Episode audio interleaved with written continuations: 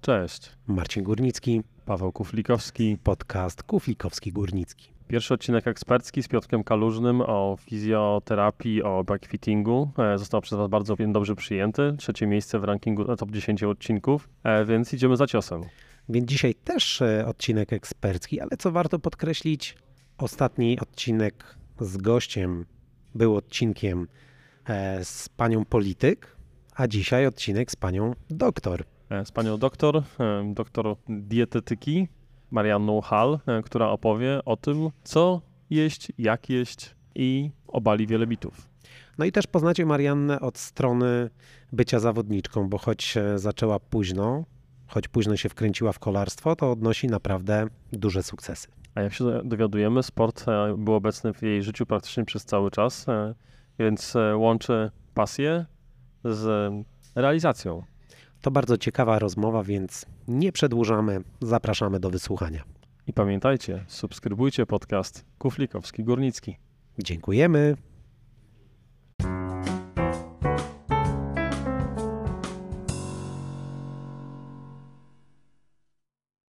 Ja miałem w głowie takie ładne otwarcie, ale, ale nie mam kartki, zgubiłem po drodze. Od serca trzeba. E, bardzo dużą popularnością e, cieszą się u nas e, rozmowy z ekspertami, tylko z ludźmi, którzy jeżdżą na rowerze, ścigają się czy przeżywają fajne przygody, ale właśnie też mogą służyć dobrą radą, dobrym słowem. Bardzo kolokwialnie mówiąc, jeśli chodzi o dietę, to mówi się, że jesteś tym, co jesz. I tak naprawdę, czy mówimy o kolarstwie, czy mówimy o jakimkolwiek sporcie, czy w ogóle po prostu o funkcjonowaniu, dieta jest fundamentem. Zdecydowanie. I to jest e, tak naprawdę podstawa, od czego trzeba zawsze zacząć, że trening jest bardzo istotny i my na to zawsze zwracamy uwagę, a żywienie czasem jest tym takim elementem, które gdzieś nam towarzyszy, no bo każdego dnia coś jemy ale dopiero później wychodzi, jak duże różnice mogą być związane z tym naszym żywieniem. Czy my faktycznie patrzymy na to, co mamy zrobić na treningu i pod to dobieramy pożywienie, które powinniśmy spożyć i około treningowo, i w trakcie treningu, e, czy jesteśmy jeszcze tą grupą osób, które no je cokolwiek, idzie na trening, a później się zastanawia, no dlaczego jest to zmęczenie, dlaczego nie możemy dokończyć jakiejś jednostki treningowej, albo dlaczego przychodzimy do domu, jesteśmy piekielnie głodni i nie możemy skończyć tego naszego posiłku. I faktycznie w momencie, jak zaczynamy na to zwracać uwagę i możemy skonsultować się z osobą, która faktycznie w tym siedzi i zna te wszystkie tajniki żywieniowe, nie tylko od takiej strony książkowej, ale też od praktycznej strony, to nagle okazuje się, że można wiele fajnych elementów tutaj poukładać i sprawić, że ten performance, nasza wydolność i w ogóle nasze samopoczucie jest faktycznie lepsze. No tak, ale to od razu wskoczyłaś te buty sportowo-treningowe. Ja właśnie tak. specjalnie tworzyłem tą, rozmowę tak dość szeroko, e, bo tak naprawdę e, to, co jemy, definiuje to, jak się czujemy po prostu jako ludzie. Oczywiście. No i ja tak naprawdę jako dietetyk kliniczny, mm, oprócz tego, że specjalizuję się w żywieniu sportowców, no to tak naprawdę w większości współpracuję też z takimi osobami, które po prostu borykają się albo ze schorzeniami, albo właśnie przychodzą do mnie z tym głównym problemem, że źle się czują, że nie mają siły, że są osłabione, że mają utratę koncentracji i staramy się znaleźć ten czynnik żywieniowy, który realnie też to może poprawić niezależnie od tego, czy ktoś jest aktywny, czy jest osobą, która no, większość czasu spędza przed biurkiem, czy też na kanapie. Oczywiście do aktywności zachęcamy zawsze, ale czasem jeśli ktoś no, nie może, nie lubi tej aktywności, no to może poprawić te swoje samopoczucie właśnie tym, co je, jak je i czy jestem osobą świadomą tego, jaką wartość energetyczną dostarcza, e, czy zwraca uwagę na kompozycję posiłków, bo tak jak mówię, to jest element, który towarzyszy nam każdego dnia. Więc jeśli my to sobie dobrze i mądrze poukładamy, to nagle okazuje się, że to nasze życie po prostu jakościowo może być lepsze. E, chciałem jedną rzecz e, rozwiać albo rozstrzygnąć pewien mit kojarzy nam się dieta, dietetyka z tym pozytywnym aspektem, ale tak naprawdę chyba niezależnie od tego, to, tego co jemy, to jesteśmy na pewnej diecie, prawda? Die, dobrej diecie albo złej diecie. Jasne, że tak. I ja jakby trochę staram się unikać zawsze słowa dieta, bo to się właśnie kojarzy z tym, że dieta to ja czegoś nie mogę, mam tak, jestem na diecie, jestem, jestem na jakimś tam e, tak, ograniczeniu. Tak, tak, jestem na diecie, jestem trochę z tego powodu nieszczęśliwy, nieszczęśliwa, bo są te restrykcje A bardziej chodzi o model odżywiania i tego właśnie, jak my patrzymy na to, jak to się wpisuje też w styl naszego życia.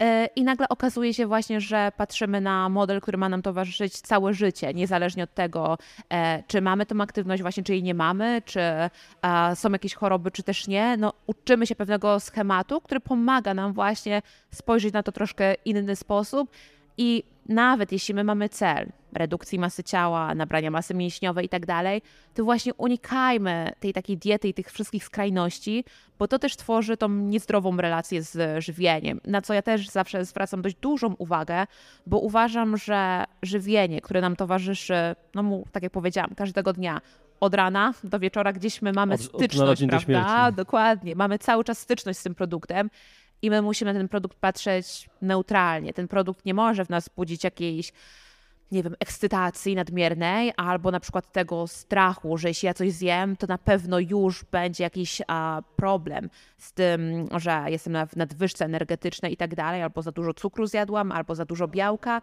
A chodzi o to, żeby to zneutralizować, cieszyć się tym żywieniem i przede wszystkim, no właśnie, dobrze się czuć. Od lat krąży taka zasada 30% trening, 70% dieta. Czy ty się pod tym podpisujesz, czy gdzieś byś tutaj jednak delikatnie zmodyfikowała te proporcje? Wiesz co, to jest mocno indywidualne i to jest coś, co wiadomo, jakby zawsze gdzieś możemy coś w liczbach sobie e, oszacować, um, ale to wszystko musi iść w parze, bo jeśli my na przykład trenujemy świetnie, robimy każdą jednostkę treningową, spisujemy po prostu, no wszystkie nasze waty idą w górę e, i wkładamy w to dużo też naszych no, czasu, pieniędzy, a właśnie jeśli te żywienie gdzieś tam leży, no nic z tego nie będzie. Jeśli my będziemy świetni w żywieniu, ale będziemy odpuszczali trening, albo będziemy znajdowali jakąś tam wymówkę, dlaczego zrobiliśmy trzy powtórzenia, a nie siedem, no to też ten performance nie będzie szedł do góry. Więc to się bardzo mocno zazębia i i właśnie znowu trzeba to sobie rozdzielić troszkę na ten okres taki około treningowy, co jemy przed treningiem, co jemy po treningu, ale nie można zapominać o tym, co się dzieje w trakcie treningu, bo ja na przykład mam bardzo wiele osób aktywnych, które przychodzą do mnie z takim problemem, że mówią, słuchaj, no ale ja świetnie jem, jakby nic w tym żywieniu no, nie jest jakiegoś nieprawidłowego, a ja na treningu po prostu nie mogę dokończyć jednostek treningowych, mam jakieś spadki.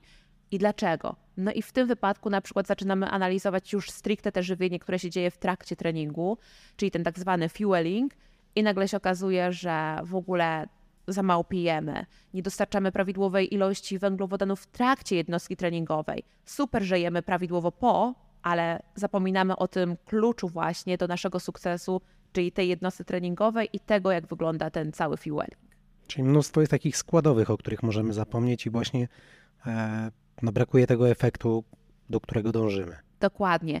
Ale co jest najfajniejsze, i to wiele osób jakby już z moich e, podopiecznych potwierdziło, że to jest niesamowita radość, jak nagle się widzi, że te wszystkie puzzle układają się w jedną całość i z sezonu na sezon można faktycznie jeszcze iść w górę, zmieniając tylko swój sposób odżywiania nawet w trakcie samego treningu. A tak z ciekawości, bo Paweł to wie, że ja lubię o jedzeniu rozmawiać. Co dzisiaj zjedliście na śniadanie? Wszystko zdrowe? Wszystko pożywne? To ja się przyznam, jako wywołany do tablicy. E, Były płatki, ale był miks musli z, e, z słodkimi płatkami, ale zbożowymi, czekoladowymi. E, Natomiast mimo tego, że Marcin a w tym dwa miesiące temu przekonał mnie do tego, że musli na wodzie fajnie smakuje, to jednak to mleko tam wjeżdża Ciągnie, jednak, ciągnie, ciągnie, ciągnie jakoś. E, Mimo, mimo, że właśnie mówię, i smakują mi wersji, wersji takiej zalanej wrzątkiem, to jednak no, jak do słodkich jeszcze dosypię, to, to mleko idzie. Ale, ale powiedzmy, że no 50-50 było, było to zdrowe śniadanie. Wiesz co, na pewno było zdrowe, jeśli zmieściłeś się w swojej prawidłowej proporcji. No myślę, że teraz nie będziemy ciebie tutaj tak e, egzaminowali dokładnie, ale też wiesz, no to czy my użyjemy mleko, czy napój roślinny, czy my to sobie zalejemy wodą, czy dodamy jogurt i skyr, no to jest kwestia bardzo indywidualna, bo później patrzymy na ogół makroskładników, które w tym posiłku się e, znalazły. I to też jest tak, że może w twoim śniadaniu czegoś zabrakło, ale twój kolejny posiłek też tobie to dostarczy. Więc tu Oby. też tam doliczę, prawda? A ty Marianna, co jadłaś na śniadanie? realizację mieć. Ja, e, każde moje śniadanie tak naprawdę jest dość zbliżone, zawsze opieram je na jajkach.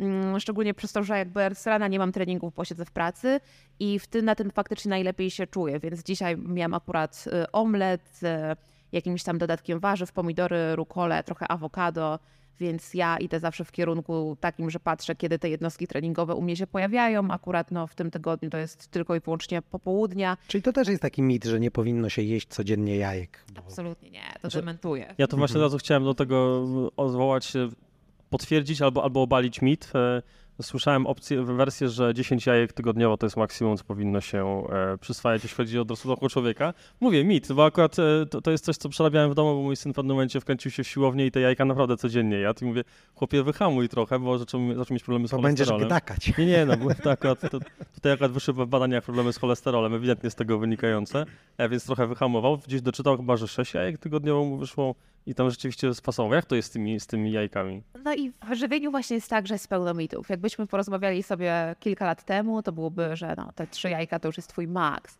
Później te normy zaczynają się zmieniać, bo zawsze patrzymy na jednostkę, daną osobę. Czy ma schorzenia towarzyszące, czy właśnie ma na przykład podwyższony lipidogram. Dlaczego ten lipidogram jest podwyższony? Czy to jest faktycznie tak, że dostarcza dużo cholesterolu z pożywieniem?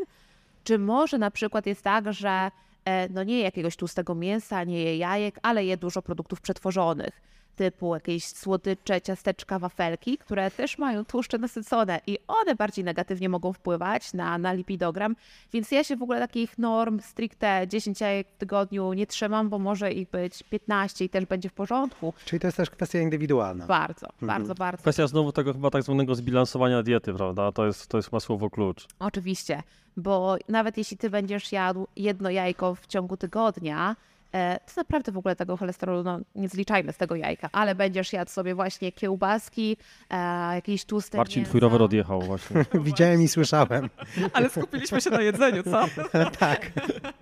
Więc właśnie, później patrzymy też, że e, synteza w ogóle cholesterolu w, w naszym organizmie, no nie tylko jakby jest właśnie z tego stricte produktu takiego mięsnego, o którym my najczęściej myślimy, ale właśnie też są te substraty poboczne, tak samo jak nadmiar glukozy, fruktozy w naszej diecie też będzie negatywnie wpływała na nasz lipidogram czy triglicerydy, więc to jest pełno drobnych elementów i nagle ta taka zła fama wokół jajek po prostu może być rozwiana, bo właśnie bilansujemy sobie te nasze posiłki. E, No ja tutaj znowu przywołam jakąś tam historię ze swojego, ze swojego życia, a konkretnie mojej osoby. Z 10 lat temu miałem jakieś, pierwsze jakieś takie problemy, czy sygnały, że organizm trochę właśnie zaczyna rozjeżdżać, jeśli chodzi o ciśnienie, cholesterol.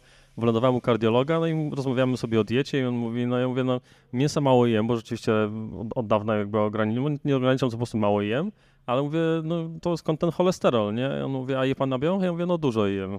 Mówię, no to więcej trawy i siana. I, i, rzeczywiście, no po, po tych 10 latach prawie jestem no znowu bez, znaczy nie, nie jestem na lekach, a ja mam zdrowe, zdrowe parametry znowu, więc, No się to zmienić. Jeszcze udział, wiadomo, zdrowych tłuszczów na przykład, których też w naszej diecie jest stosunkowo mało, e, więc tak jak wracamy do punktu wyjścia, musimy się zawsze zastanowić, co jeszcze w tym naszym żywieniu jest nie tak, co jeszcze możemy poprawić, e, żeby może niekoniecznie sobie odejmować cały czas od ust te już przysłowiowe jajka, e, ale właśnie zobaczyć, co jeszcze możemy dodać, co te nasze parametry metaboliczne też odpowiednio wyrówna. To teraz pytanie klucz. Marcin pewnie chciałby je zadać, ale ja zadam, czy czekolada jest zdrowa? Oczywiście, że jest zdrowa, Wszystko jest zdrowe w dobrych ilościach. Nie? dobrych ilości. Jasne, że tak. E, No bo dlaczego miałaby być niezdrowa? Bo ma dużo cukru, ale może są momenty, kiedy my ten cukier realnie potrzebujemy. Owszem, tłuszcze nasycone. Ja wiem, Marcin, ja śledzę czasem twoje story i widzę ilość czekolady. No, Więc czy Marcin zaczyna od pytanie. 270 gram na raz? No. E, No jak tego, jak jest jego porcja, słuchaj, Tak. i później idzie na Minimalne. trening i pozwala sobie... A idzie e, na trening? Czasem nie. Czasami właśnie rozmawialiśmy o aspektach zdrowotnych i kontuzjach, więc to czasem jest e, utrudnienie, jeśli chodzi o ten, o ten ruch, ale no jeśli my naprawdę raz na jakiś czas zjemy sobie nawet tą całą tabliczkę czekolady, ale mieliśmy dużo aktywności, owszem, no nie jest to idealne źródło energii, nie jest to może idealnie zbilansowany posiłek, ale spójrzmy na to, że może nie robimy tego każdego dnia, a jeśli w danym momencie ta tabliczka czekolady sprawia nam radość, no to okej, tak może być, tylko później się zastanówmy też, dlaczego jakby my potrzebujemy tą tabliczkę czekolady w całości zjeść. Dlaczego jest tak, że na przykład zaczynamy jeść czekoladę i nie kończymy po trzech kostkach czekolady, które pewnie nam by wyst- jakby wystarczyły. No to prawda, tak jest, bo No ja nie mam takiego hamulca właśnie. Mimo, że wiem, że już spokojnie mogłoby mi wystarczyć na tych, nie wiem, dwóch rządkach, ale jest ta czekolada, mam ją już otwartą, no to nie mogę jej zostawić, nie mogę jej odłożyć na później. Zwietrzeje. Tak, no. No właśnie, pytanie, czy to jest taki, no to wtedy już nie jest problem takiego głodu fizjologicznego, to jest bardziej troszkę taki głód emocjonalny. Mhm. I Ja bym szła w tym kierunku, że może być też tak, że oprócz tego, że my jesteśmy przyzwyczajeni do tego, że dajemy sobie tą taką swobodę w tym, że możemy tą tabliczkę całą czekolady zjeść, a z drugiej strony właśnie może być też trochę taki bardziej aspekt emocjonalny, bardziej w kierunku takim psychologicznym można byłoby tutaj sobie pójść, że czy ta czekolada, no właśnie nie tłumi nam jakichś emocji, czy nie powoduje, że Słuchajcie, Marcin, chwilę lepiej dla się ciebie chyba czujemy. kozetkę trzeba teraz. Nie, ja potakuję, bo ja gdzieś też tutaj upatruję jakieś y, powody tego. Ja sobie to tłumaczę, że niektórzy mają narkotyki, inni mają inne używki, nie wiem, alkohol na przykład, a ja jeśli mam, nie wiem, jakieś, nie wiem, doła na przykład, e, to sięgam właśnie po słodycze. Właśnie. I tutaj możemy to w ogóle na kilka takich czynników rozłożyć. Dlaczego właśnie ten produkt słodki? Czy to jest tak, że tak hormonalnie też my przez chwilę lepiej się czujemy, mamy tutaj e, wydzielanie różnych substancji w organizmie, które powodują przez chwilę tą taką euforię, ale z drugiej strony no, mamy też takie chwile przypływu energii, bo dostarczamy dużo Mhm. glukozy, lepiej się wtedy czujemy, tylko też mamy dość duży wyrzut stężenia insuliny. No i co się teraz dzieje? My jesteśmy trochę senni, zmęczeni, ale ta energia też jest dystrybuowana dość szybko do, do naszego organizmu. I później co następuje, że ta energia już jest mniej więcej w naszych komórkach organizmu, w wątrobie, w mięśniach, ale mamy tą aktywną insulinę. I ta aktywna insulina też u nas powoduje to, że nasila się ta chęć, żeby dalej tą energię dostarczyć, żeby ta insulina miała co robić. I mamy te błędne koło. Ale bardzo często jest tak właśnie, że ten aspekt emocjonalny i też takiej relacji trochę z tym żywieniem powoduje, że my wpadamy w trochę taki ciąg żywieniowy, że właśnie jak już otwieramy tą czekoladę, to po tych trzech kostkach wiemy, że w sumie to jest ok, bo to był ten smak, którego szukaliśmy, ale no gdzieś jest ta potrzeba, żeby iść dalej i dalej, a niektórzy też podchodzą do tego, że ok, jeśli ja już dzisiaj zaczęłam albo zaczęłam jeść tą czekoladę, to trochę dzień żywieniowo mam stracony, bo i tak będę miała tą nadwyżkę, to już zjem tą całą czekoladę. I okazjonalnie okej, tak jak mówię, to ni- nic się złego nie dzieje, ale jeśli my widzimy, że to już troszkę wchodzi na taki aspekt emocji i relacji pomiędzy nami a tym żywieniem i że właśnie ten posiłek sprawia, że przez chwilę czujemy się lepiej, a później gorzej, bo mamy czasem wyrzuty sumienia, że jednak tą całą czekoladę zjedliśmy, to trzeba tak naprawdę zacząć sobie od początku i odpowiedzieć sobie na pytanie, no co jest takiego, że ja potrzebuję tą czekoladę, czy to w ogóle ten produkt słodki. E, czy właśnie to są te sytuacje życiowe, to może nad tymi sytuacjami życiowymi trzeba pomyśleć, jak je zacząć lepiej rozwiązywać, niż tylko tym takim aspektem żywieniowym. Bo później jednak ta relacja z żywieniem no, może troszkę być zaburzona, czego wolimy unikać.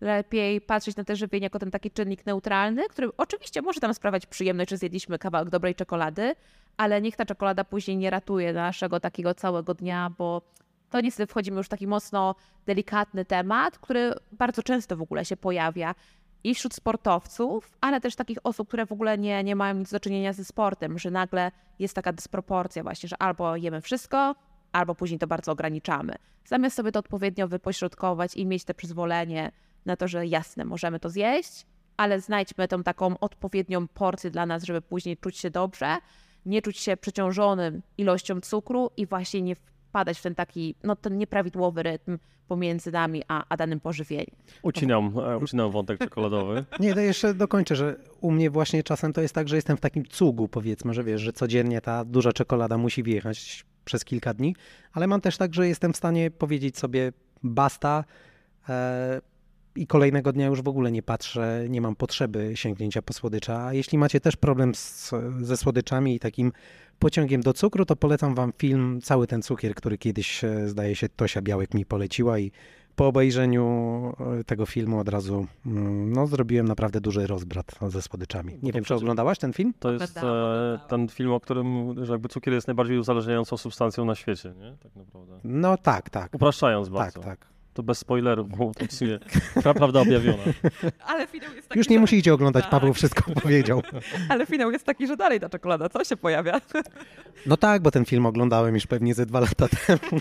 Było, minęło. Muszę sobie przypomnieć. Dobrze, ucinamy wątek czekoladowy. E, Dieta. Dieta to nie tylko jedzenie, ale też picie. E, Chciałem się tutaj odnieść do rozmowy, na którą trafiłem e, z tobą w polskim radiu dobre 5 lat temu e, o wodzie, że tak naprawdę e, często sięgamy po jedzenie, bo jesteśmy odwodnieni, e, zamiast się napić jemy. Dokładnie, ale widzę, że tutaj faktycznie zrobiłeś mocny research. Jak Odgrzebał, co? temu, dokładnie. Ja już się boję, gdzie tam do, dotarłeś z tymi informacjami. Ale tak, tak, tak. I to jest w ogóle bardzo ciekawa zależność, że my często też mylimy, oprócz tego właśnie, gdzie mamy ten głód emocjonalny i fizjologiczny, to my często mylimy ten głód nasz realnie fizjologiczny też z uczuciem pragnienia. I często jest tak, że coś za nami chodzi, my coś byśmy zjedli i szukamy sobie tych takich drobnych przekąsek e, i nagle zapominamy o tym, że my w ciągu dnia wypiliśmy bardzo mało, że ta nasza podaż płynów w ciągu dnia była faktycznie niska. Abstrahuję oczywiście od samych treningów, ale właśnie patrząc na nasz taki typowy dzień, że No tak, tak, bo jeszcze- do sportu nie doszliśmy. Się, dokładnie, napiliśmy się jakiejś wody z samego rana, później zaczęli, zajęliśmy się naszym, naszymi obowiązkami i nagle się okazało, że jest godzina 14 i my nic więcej nie wypiliśmy. I bardzo częsty problem, z którymi trafiają do mnie pacjenci, że właśnie też widzimy to na badaniach, że, że są te nieprawidłowości, e, które wynikają z zbyt małej podaży płynów, e, a jeśli nie widzimy tego nawet jeszcze na badaniach, to widzimy to na przykład w takich objawach jak właśnie taki nieswoisty głód między posiłkami, ból głowy, osłabienie. I kiedy robimy taki rachunek, ile tych płynów wypiliśmy w ciągu dnia, no to nagle wychodzi ta duża dysproporcja. No i płyny to jest wszystko. To jest woda, to jest herbata, to są soki, napoje. Też nie jest tak, że kawa to nie jest coś, co nas nawodni, bo jeśli jest to w odpowiedniej ilości, to stężenie kofeiny nie jest tak bardzo wysokie, a z reguły nie jest, no to też jest produkt, który nas nawadnia, więc tutaj się nie musimy martwić, że jeśli wypiliśmy dwie kawy to e, i wypiliśmy w tym około na przykład jakieś 400 ml płynów, to też to wliczamy, prawda? Tylko jednak trzeba w ogóle ten nawyk wykształcić i to jest bardzo ważne. I jak patrzę na wiele osób, to ten nawyk w ogóle leży. A wydaje się, że taka no, błaha rzecz, bardzo prosta, prawda? Że bierzemy kubek, bierzemy bidon, nalewamy wodę, no i pijemy. A większość osób mówi, no ja o tym zapominam, albo nie czuję pragnienia, ale my wcale nie powinniśmy czuć pragnienia, żeby się napić. No Pijemy właśnie, bo jak wtedy- czujemy pragnienie, to już jest, e, to już jest lampka kontrolna. Troszkę, Tak. tak. I my chcemy to wszystko wyprzedzać. To jest tak samo, jeśli e, patrzymy na posiłek. Lepiej zjeść wtedy, kiedy nie czujemy tego wilczego apetytu i głodu, bo nie jedliśmy 6 godzin, bo wtedy jemy szybko e, i znowu zaburzamy tą proporcję. I zazwyczaj dużo. I dużo, więcej niż potrzebujemy. I z płynem jest podobnie, że kiedy my czujemy już te pragnienie, wypijamy na raz bardzo dużo, nie patrząc na to, że ta filtracja nerek też jest ograniczona. I jeśli my nawet wypijemy te 800 ml na raz, to tak naprawdę my też nie do końca prawidłowo nawodnimy ten nasz organizm. Lepiej to robić no, mniejszymi łykami, ale po prostu regularnie. Jaka jest maksymalna, powiedzmy, ilość płynu, którą można jednorazowo przyjąć, żeby się przyswoiła? Nie wiem, to są kilka łyków, to jest szklanka wody. To jest znowu bardzo indywidualne, ale mniej więcej jeśli wypijemy około tej szklanki, czyli te takie 200-250 ml, to jak najbardziej jest w porządku. E, problem zaczyna się wtedy, kiedy też ten nasz płyn dostarcza nam cukier. E, I znowu jakby nie, nie, nie referuję do sportu, ale po prostu w ciągu dnia, kiedy my znowu chcemy się nawadniać, ale wybieramy soki, napoje, czy nawet kawę z mlekiem, czy posładzoną herbatę, to pamiętajmy, że oprócz tego, że to nas po części nawodni, to też to już jest źródło energii. I wtedy też rozpoczyna się proces trawienia, proces wchłaniania i nasz organizm często to odbiera jako po prostu dodatkowy posiłek, no bo jednak tą energię dostarczyliśmy i to jest szczególnie istotne u osób, które szukają przyczyn, dlaczego nie mogą na przykład utrzymać prawidłowej masy ciała, albo ta masa ciała cały czas gdzieś rośnie w górę, a to jest efekt tego, że my dopijamy tą wartość energetyczną, zaburzając też po części nasz metabolizm, więc to też jest istotne, żeby po prostu patrzeć na to, co pijemy, kiedy pijemy i woda smakowa to najczęściej też jest napój, więc tu też warto mieć to na uwadze. Jak powiedziałaś o kawie, ja nie piję kawy, ale muszę zapytać, się, jak smakuje kawa przygotowana przez baristów reakcji łańcuchowej? Wspaniale, najlepsza kawa, jaką dzisiaj wypiłam. Czy, czyli to Czyli to też będzie no, duża zachęta dla kolejnych gości, że mogą tutaj mm, dostać świeżo paloną kawkę. Dokładnie. Cały spadek jeszcze jest przede mną, więc wspaniale. E, Kolejny mit do obalenia. E, Wspomniałeś o kofeinie, która e, wzmaga też odwodnienie organizmu, no bo organizm potrzebuje czyścić się z tej kofeiny. Mm, Espresso to wcale nie jest kawa, która jest najmocniejsza, jeśli chodzi o zawartość kofeiny, bo kofeina wynika z czasu zaparzania tak naprawdę. E, tak, no i my też musimy pamiętać o tym, że to, co widzimy w różnych tabelkach, to jest jedno, a druga sprawa to też jest kwestia przygotowania właśnie tej kawy, e, proporcji, jakości ziarna, więc tych elementów jest bardzo dużo i tak jak mówię, tej kofeiny naprawdę musi być bardzo dużo w danej porcji, żeby to wpływało też na diurezę w naszym organizmie. Więc tak jak mówię, wypicie jednej, dwóch, dwóch kaw w ciągu dnia to nie jest absolutnie czynnik, który będzie powodował, że będziemy mieli większą utratę wody mm, i zwiększoną właśnie tą diurezę. Więc tutaj spokojnie bym to spokojnie też dementowała. Czy jest jakaś, jakiś rodzaj płynu, którego przyswajanie w ciągu do- doby na przykład e, może mieć negatywny wpływ na, na organizm? Na przykład picie samej wody Paweł, źródlanej? denaturat. Przepraszam, musiałem to powiedzieć, ale kiedyś widziałem takich dwóch panów w tramwaju, którzy właśnie dzielili się de- denaturatem i mi się przypomniał ten obrazek od razu. Tak, wiesz co? To też musimy popatrzeć sobie trochę na taki punkt fizjologiczny, abstrahując od alkoholu, bo tutaj wiadomo. Ja bym podkreśliła od razu, że nie ma żadnej zdrowej dawki alkoholu, która powinna być przez nas spożywana. E, Ale jeśli chodzi o, o płyny, mm, to oczywiście po pierwsze patrzymy na, na ilość tych płynów, ile my możemy wypić i czy są jakieś stany patologiczne, które powodują, że zwiększa się u nas pragnienie. Bo na przykład to może być pierwszy objaw cukrzycy, kiedy znacząco zwiększa się e, pragnienie i też ilość oddawanego przez nas moczu, więc to tak, jeśli ktoś ostatnimi czasy zobaczył, że jednak te pragnienie jest większe, to koniecznie trzeba to zweryfikować. Albo moczówka prosta, która też powoduje, że wypijamy na przykład 10 litrów płynu w ciągu dnia i cały czas mamy te pragnienie. Ale jeśli chodzi o rodzaj płynu, to na pewno duża ilość glukozy albo innych cukrów, które są w napoju, no powoduje, że to już będzie miało negatywny wpływ na i bilans energetyczny, ale też na nasze zdrowie i cały, cały tej metabolizm w organizmie. I znowu można to odnieść do sportu, gdzie my też pijemy napoje, które mają ten cukier, ale trzeba pamiętać, że znowu resorpcja glukozy w naszym przewodzie pokarmowym jest ograniczona, więc my możemy wypijać bardzo dużo tej glukozy, ale ona nie będzie cały czas wykorzystywana przez nasz organizm, więc jakość i ilość to jest pierwszy czynnik, który trzeba analizować. To jeszcze wrócę do tej, do tej wody, e, z takiej nazwijmy to podstawowej źródlanej czy kra- kranówki, która czasami nawet jest lepsza niż źródlana. Mm, Tutaj mamy takie elementy jak sód, potas, e, które rzeczywiście mogą jakby zaburzenie tej gospodarki mineralnej może bardzo negatywnie wpłynąć na, na organizm.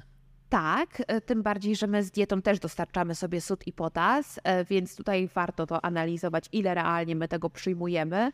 Mm, I zwracać uwagę właśnie, czy my na przykład wybierając daną wodę potrzebujemy realnie aż tyle sodu na przykład albo potasu, bo jeśli nasza aktywność jest umiarkowana, mamy niski współczynnik wypacania, a my cały czas wybieramy taką wodę wysoko zmineralizowaną, to faktycznie no, może być to dla nas umiarkowanie korzystne, tym bardziej przy schorzeniach towarzyszących, jak nadciśnienie, to tym bardziej warto na to zwrócić uwagę. E, Ja jeszcze ten wątek, wątek wody ciągnę dalej. Był taki konkurs. Napij się, Paweł. Mam się zamknąć? Mm, Nie, teraz taka, taka przykra historia. Em, Był konkurs e, chyba w Stanach Zjednoczonych w jakimś radiu, e, kto wypije najwięcej wody. E, I pamiętam, chyba, chyba babka była, wypiła ileś litrów, nie pamiętam teraz dokładnie. Pani. E, pa, tak, pani, tak, oczywiście, to, to, to zgadza się. E, w każdym razie skończyło się to e, zgonem, e, więc, więc można jakby przesadzić, e, zaburzyć tą gospodarkę mineralną właśnie, która, która po prostu powoduje no, destabilizację organizmu i śmierć. Ale to trzeba było jakoś w studio się tam napić? Tak, jakby no, picie na akord było chyba, coś, I- coś ile takiego było. Nie chcę myśleć, ale mam w głowie 10 litrów, ale mo, może, może jestem w błędzie teraz. Ale na pewno wiem, że to jakby to się źle skończyło, nie? Tak, no zaburzenia w ogóle gospodarki wodno-elektrolitowej są bardzo poważne i to może być efekt właśnie nadmiernej ilości podaży płynów, ale też niedobór, więc tutaj to no, jest istotne i patrzymy właśnie, że to się może wydarzyć nie tylko w ciągu aktywności fizycznej, ale właśnie tak na co dzień. Wiadomo, to są dość takie duże skrajności, ale e, do czego oczywiście też nikogo nie zachęcamy, żeby testować na sobie takich rozwiązań. No ale właśnie no po to gdzieś tam mamy tą normę taką prawidłową na poziomie na przykład 2-2,5 litra płynów, które są dla nas bezpieczne, akceptowalne, e, które no można wypijać i nie mają żadnego negatywnego wpływu, więc to ta ilość znowu ma ma duże znaczenie. Czyli tak naprawdę będąc nieświadomymi, możemy sobie trochę narobić kłopotów, powiedzmy pijąc nieodpowiednią wodę albo, nie wiem, kupując y, opakowanie elektrolitów w kapsułkach i ładując te elektrolity jedna szklanka po drugiej. Zdecydowanie, bo jeśli patrzymy na to, jak nie mamy tego nawyku picia wody i wiele osób mówi, że ta woda im po prostu nie smakuje i zaczynają sobie coś dorzucać, tak jak powiedziałeś, na przykład jakieś elektrolity i nagle się okazuje, że w tych elektrolitach no, mamy glukozę, mamy sód, mamy potas i nie czytamy tej etykiety, że etykieta mówi, że spożycie na przykład jednej kapsułki jest ok, ale no już nie przekraczamy większej ilości. A ktoś to pije na przykład 5-6 razy w ciągu dnia, no to zdecydowanie ta ilość sodu i potasu będzie za wysoka. I jednego dnia to no nie spowoduje jakiejś diametralnej zmiany, ale jeśli to jest kontynuowane ileś tam dni pod rząd albo tygodni, to zdecydowanie tutaj ryzyko tych zaburzeń wodnoelektrolitowych jest bardzo wysokie. A to na przykład trzeba wspomnieć, że takie zaburzenia wodnoelektrolitowe przekładają się na przykład na to, że może być zaburzona akcja serca, migotanie, em, więc to są naprawdę bardzo poważne jakby sytuacje, które mogą po części też zagrażać naszemu życiu i zdrowiu. A tak z perspektywy twojej praktyki, twoich pacjentów, czytają oni etykiety na produktach? No niestety nie. E, niestety nie, przynajmniej w tym początkowym okresie. Większość osób e, na to nie, w ogóle nie zwraca uwagi, e, albo na przykład patrzy, taki klasyczny jest e, przykład, że patrzą tylko na przykład na kalorie i jeśli coś jest niskokaloryczne, to już jest świetnie. A Albo, na albo jak jest napisane light, fit, light, Albo 0% tłuszczu Tak. to dla mnie najbardziej, największe hity tak, były. Tak, tak. I to, to nagle jakby daje tą taką dyspensę większą. I to często się na przykład pojawia na produktach dla diabetyków i wiele osób sięga po ten produkt, bo mówi super, bo nie ma cukru, ale przeanalizujemy sobie etykietę i ma pełno tłuszczów nasyconych. Czy ten produkt jest dla nas lepszy? No nie, absolutnie. Albo właśnie ta pułapka, że coś nie ma cukru, to ja mogę to jeść bezkarnie. Coś nie ma y, tłuszczu, no to też jem to w większej ilości niż taki regularny produkt. Więc tutaj te czytanie etykiet ma duże znaczenie, a tym bardziej jak już będziemy wchodzili w suplementy i właśnie patrzenie na to, ile coś ma węglowodanów, sodu, potasu, no robi kolosalną różnicę. No ja właśnie przypom- przypom- przywołuję sobie tutaj te jogurty 0% tłuszczu, które w pewnym momencie się pojawiły parę lat temu w Polsce. E, I nikt nie zwrócił uwagi, że one tłuszczu nie miały, ale miały z reguły dużo cukrów prostych, więc e, a, a kto coś tam ogarnie, no to wie, że cukier prosty niespalony odkłada się właśnie jako tłuszcz. a nie weszła jakaś ustawa, która gdzieś tam regulowała właśnie to oznaczanie etykiet produktowych? Tak mi się coś wydaje, że Jest, było coś jest dużo takiego. tych, tych ustaw i to tak naprawdę no, trzeba patrzeć właśnie, czy ten produkt jest light, o obniżonej zawartości tłuszczu, czy jest w ogóle beztłuszczowy, no bo tutaj te różnice są już e, znaczące, czy coś ma o 30% mniej tłuszczu niż ten produkt regularny, czy jest zero. I pytanie, jakiego tłuszczu też. Dokładnie, no i tutaj znowu trzeba prawda, przeczytać Tak, to, tak jak tłuszcze dzielimy na nasycone i nienasycone, tak cukry proste na złożone i złożone, prawda? Więc to też ma istotny element, Jeszcze to, e, ten istotny produkt wpływ. naturalnie występuje, tak jak, no nie wiem, a, produkt mleczny, jogurt weźmiemy i popatrzymy sobie, że mamy tam węglowodany, w tym cukry. I to nie jest cukier taki dodany z cukiernicy, tylko to jest po prostu laktoza, która w procesie trawienia rozpada się do e, glukozy i galaktozy, dwóch cukrów prostych, to jest cukier naturalny. No ale może też być cukier smakowy z jakimiś dodatkami, gdzie też jest dodatek tej, tego cukru dodanego w formie sacharozy. No właśnie, powiedziałeś o tej sacharozie. Często też widzę jakieś produkty bez dodatków cukru, a potem jest, No bo to. jest jeszcze jest ksylitol, jest tak, jest różne jakieś sukraloza. słodziki, tak. Tak. Oczywiście. No i jakby trzeba sobie odpowiedzieć na pytanie, że jeśli my wybieramy produkt bez cukru, ale dodamy do tego na przykład jakieś, no nie wiem, musli, e, które jest karmelizowane z dużym dodatkiem jakichś e, suszonych owoców, no i tak ten cukier tam będzie. E, co też jakby, no znowu nie wolno tak demonizować tego cukru, bo czasem tak jak ustaliliśmy, na niego jest odpowiedni moment w ciągu naszego dnia e, i chodzi o ten bilans, ale ten produkt zero, light, e, bez tłuszczu, bez, no nie wiem, tam czegokolwiek, nie zawsze jest tym najlepszym rozwiązaniem. Tym bardziej się nie daje nam on tej takiej satysfakcji organoleptycznej, że jemy ten jogurt 0%, ale on nam nie smakuje. No to tak naprawdę jaki jest sens też jeść ten produkt? Czy nie lepiej zjeść ten produkt regularny, e, ale na przykład w mniejszej ilości też będzie dobrze. Ja czasem tłumaczę Stasiowi, że tata je nie wszystko, co mu smakuje, ale je to, bo to jest zdrowe. Ja tak czasem e, mamy psa w domu, czasem właśnie mówię, nie mogę ci tego dać, bo to niezdrowe, a sam obsinam, nie? Pies, na- pies na karmie, jest zbilansowany i e, dwa razy dziennie przyczynie to samo, a, a my jako ssaki, jedni i drudzy, wcinamy jedno czy drugie, nie? No właśnie. I później jest ta pułapka właśnie, co, co w tym naszym żywieniu realnie jest. E, Chciałbym jeszcze wrócić do, do, do nawodnienia i, i tej części płynnej, jeśli chodzi o dietę. E, których e, płynów, substancji powinniśmy rzeczywiście unikać jako tych odwadniających? Bo mówi się na przykład piwo. Be- To dzisiaj bardzo popularne bezalkoholowe piwo, czy dealkoholizowane, że jedno piwo jest ok, ale już powyżej pewnej ilości następuje odwodnienie. Jakby e, z, z, cze- z czego szczególnie, już może wchodźmy powoli w kolarstwo, e, bo wiadomo, że akurat mówi się o piwie jako izotoniku, e, czego warto, a czego nie warto nadużywać, jeśli chodzi o płyny. to jeśli patrzymy na te płyny, które realnie mogą nas odwodnić, to patrzymy na taką grupę płynów hipertonicznych, które w swojej koncentracji mają wysoką zawartość węglowodanów. E, I to są płyny, które realnie, pomimo że są w formie no, płynnej, więc każdemu się kojarzy, że no to oczywiście nas nawodni, bo to płyn, e, to ta wysoka koncentracja węglowodanów i cukrów no, powoduje, że e, ten nasz organizm będzie się, tak potocznie już skracając całą tutaj historię, odwadniał. Czyli na przykład wypicie coli, dużej ilości na przykład coli, to my w tym produkcie dostarczamy dużo węglowodanów. To nam daje ten efekt pobudzenia, ale to nie jest produkt, który nas odpowiednio nawodni. Więc e, wszystko to, co właśnie na przykład, w, na, przykład na 100, znaczy tam 750 ml, czyli taki klasyczny bidon, mamy na przykład koncentrację 80 gramów węglowodanów, to to już jest bardziej pożywienie dla naszego organizmu niż czynnik, który nas będzie nawadniał. E, więc kwestia, tak jak mówię, ilości przede wszystkim tych węglowodanów, no i w piwie i każdym innym alkoholu, gdzie ta wartość energetyczna też się znajduje, to im większa konsumpcja tej wartości energetycznej w danym produkcie, no tym bardziej będzie ten czynnik odwadniający. Przy czym jeszcze alkohol to już jest w ogóle inna bajka, e, która, która no jakby no fizjologicznie w nadmiarze albo w tej ograniczonej nawet ilości, no nigdzie, nigdy dla naszego organizmu no nie będzie zdrowa. Niestety e, nie mówię, że te wypicie jednego piwa to, to jest coś, co nie może się pojawić, bo owszem, oczywiście może się pojawiać, jeśli to jest faktycznie okazjonalne. E, byleby ta okazja no nie była na przykład każdego popołudnia do telewizora, kiedy siadamy, prawda, wypijamy blisko jedno, drugie, bo później już możemy mówić e, nie o przyzwyczajeniu, tylko bardziej o nawyku, że te piwo akurat musi być. Więc to też jest element, na który na pewno warto zwrócić uwagę i ja się zawsze śmieję, kiedy rozmawiam z moimi pacjentami i rozmawiam o alkoholu e, i pytam się, czy ten alkohol występuje, to większość e, mówi, że nie występuje, ale jeśli się zapytam, czy występuje piwo, to piwo występuje, oczywiście, że tak.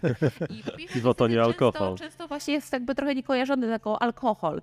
Ale to może, wiesz co, ponieważ ja prac- pracowałem 20 lat w branży tej, tejże alkoholowej, e, może to wynika z, z polskiej ustawy o alkoholu, ponieważ w ustawie mamy alkohol do 12%, alkohol powyżej 12% i piwo jako osobną kategorię, więc e, Właśnie. piwo 12% nie jest alkoholem w perspektywie, z perspektywy ustawy. No to widzę, że mam mocno wyedukowanych pacjentów pod tym kątem. Ale no Może, niestety, może, tak, może pisali to prawo. właśnie.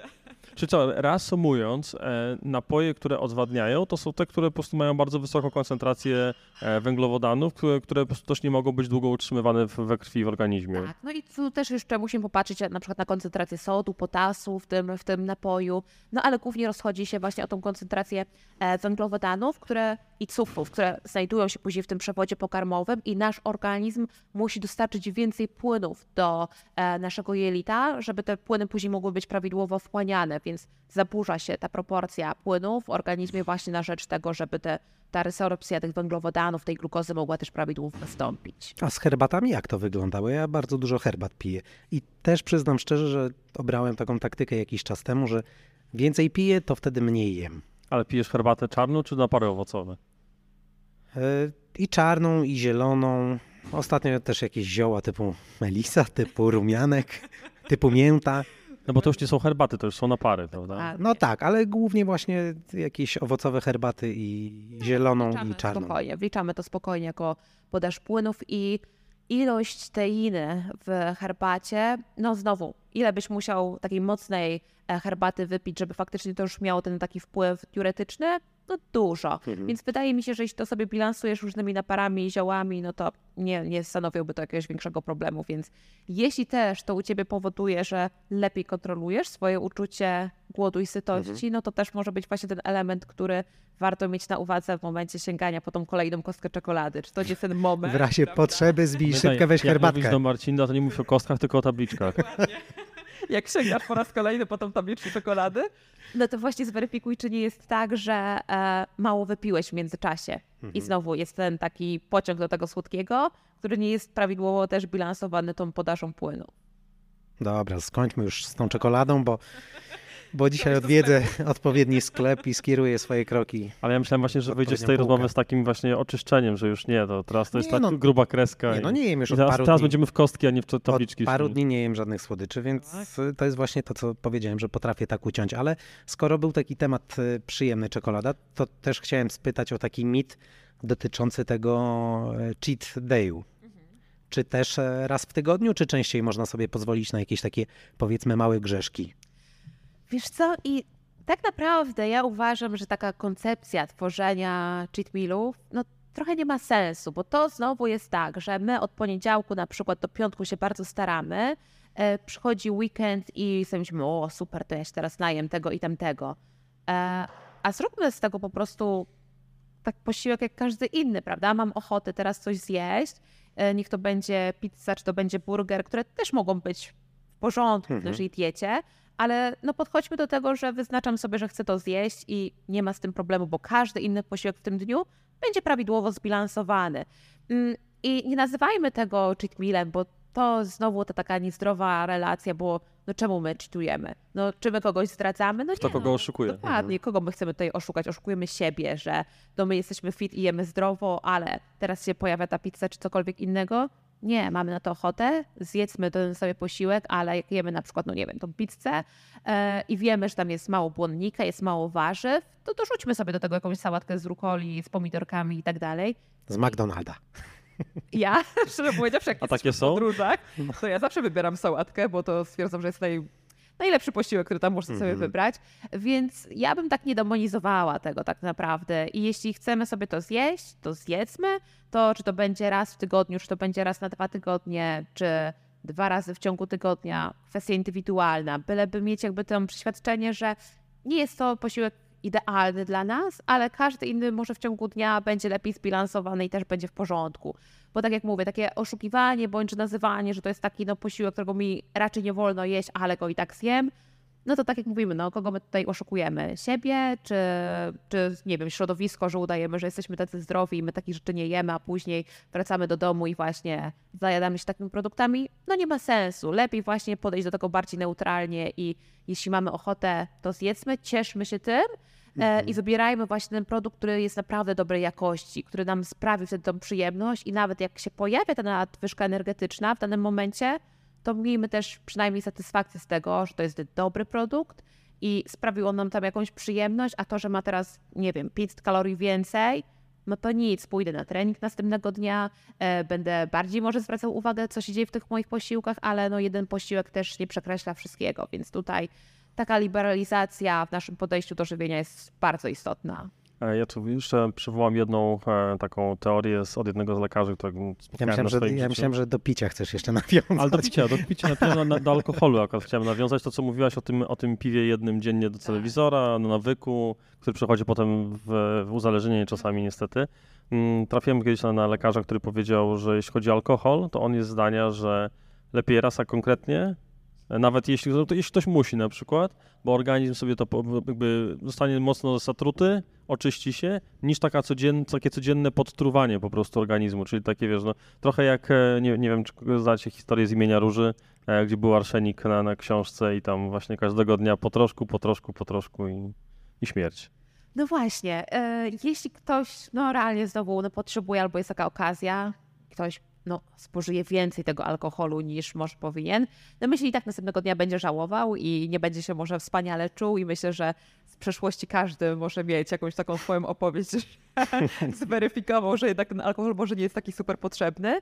E, no okej, no nie zabronimy tego, prawda? E, I każdy no, podejmuje indywidualną decyzję, ale na pewno lepiej no, mieć tą świadomość, że to, czy ja wypiję raz, a dużo, albo będę się cały czas, tak jak ładnie to powiedzieć, podtruwał, to no, dwa rozwiązania nigdy nas, dla nas nie są dobre.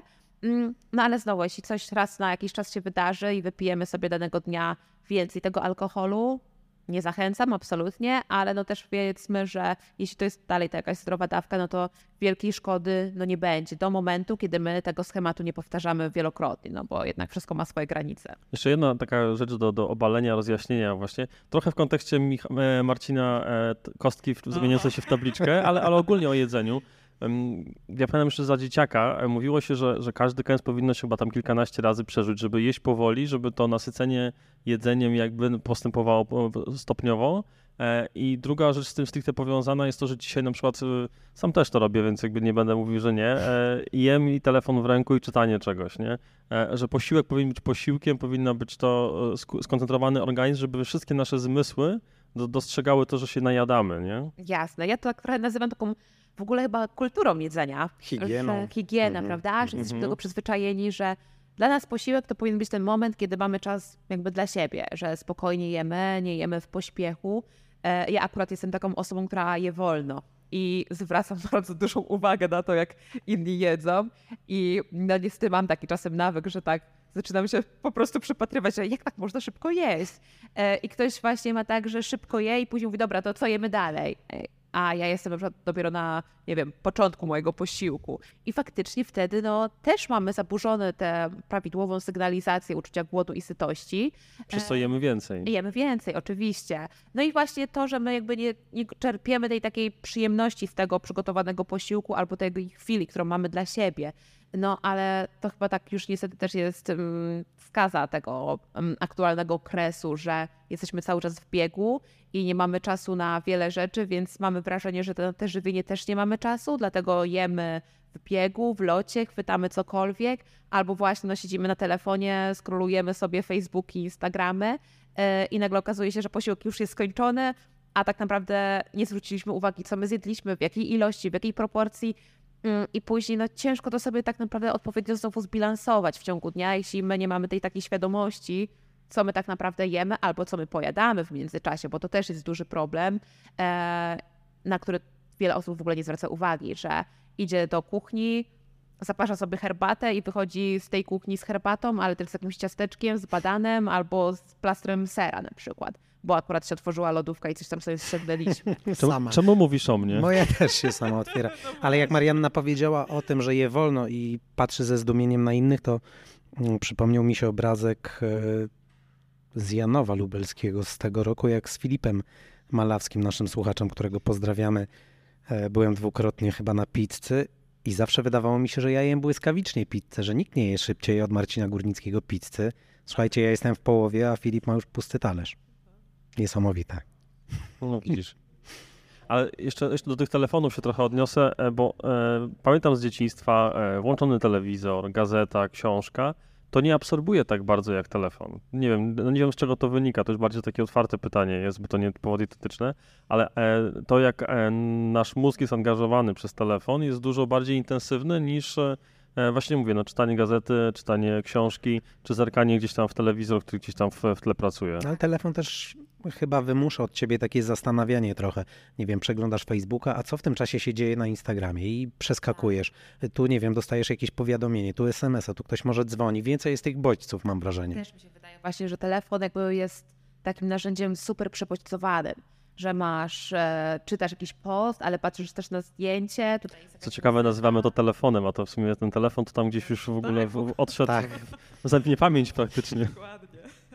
Tak, więc takie w ogóle przebodźcowanie naszego organizmu jest bardzo duże i też to może się przekładać na przykład na ten nasz schemat żywienia później, że przez to, że my jesteśmy tak przebodźcowani, albo nawet to, co widzimy w internecie, czyli jakieś tam pyszne ciasteczka, albo jakieś, no nie wiem, rzeczy, które wizualnie już nas pociągają, to u nas też to napędza, że myślimy o tym, o jest, ale bym takie ciastko zjadła, ale bym zjadła tą pizzę, bo ten ciągnący ser, bo to działa na naszą wyobraźnię. Dlatego ja w środę nie zaglądam na storiesy górnika. bo zawsze jest pizza. A mi kiedyś Marianna polecała pizzę z tak. Gocławia, neapolitańską. Ja ostatnio odkryłem e, w wiadukcie koło ciebie właśnie, e, w pizzerii e, jest marinara bez, bez sera. To jest dobre rozwiązanie, taki kompromis. Jest pizza, ale nie ma sera. To Wiesz. takie oszukane chyba. To szukane, dokładnie. I smakowało? Bardzo. A, no to widzisz. no to Dużo super. warzyw, wiesz, to takie zaprzeczenie pizzy. To tak jak te pizze, co są, widziałem też z nutellą, z bananem. O, ja uważam, że to jest profanacja Tak. trochę.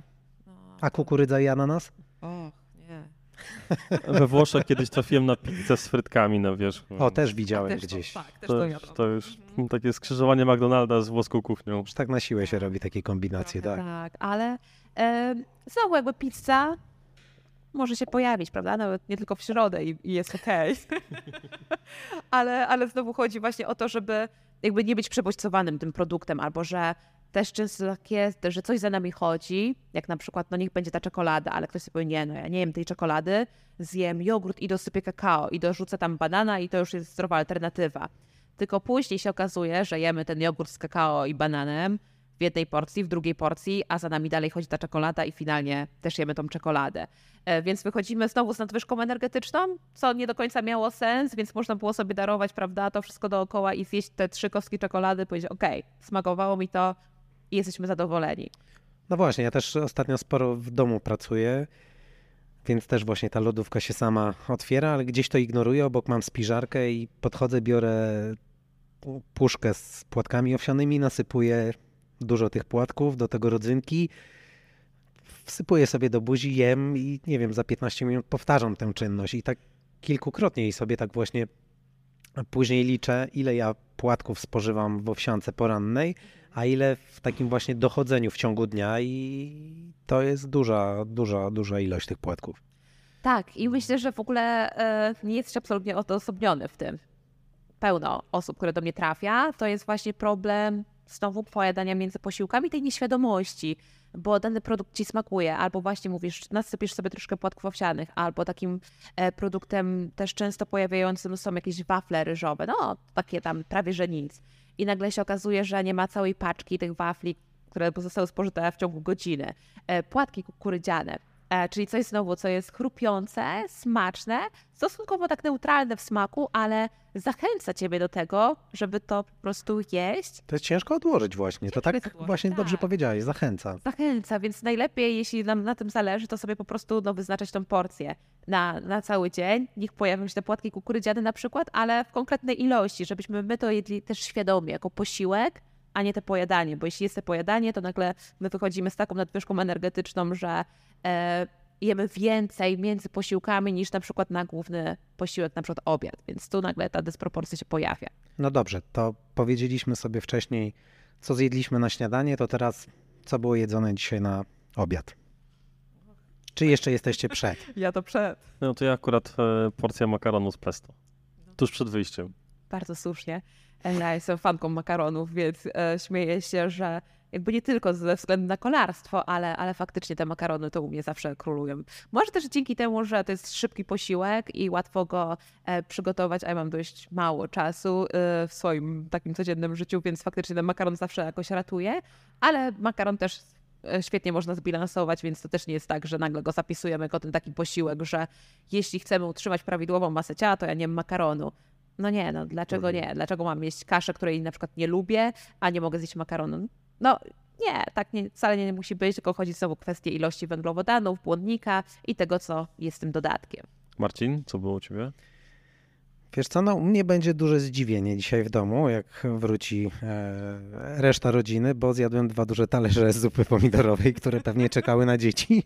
Do tego obowiązkowo z serem e, żółtym, bo kiedyś to jest moje odkrycie z, ze szczyrku, z, pewnie sprzed kilkunastu lat.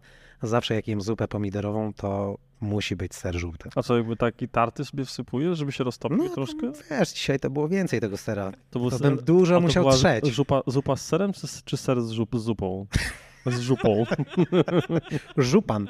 Nie, to była zupa pomidorowa z makaronem z dodatkiem sera żółtego. Okej. Ale te talerze były gigantyczne. No jak wychodziłem tutaj do was, to ledwo na rower wsiadłem. A jechałem tamką. intelektualna, to wiesz, trzeba było dużo energii Tak jest. Em, Powiadasz tutaj właśnie o tym bilansie energetycznym, o, tych, e, o tym jakby prze, przegra- prze, przekroczeniu tej granicy, jakby tego, ile człowiek potrzebuje.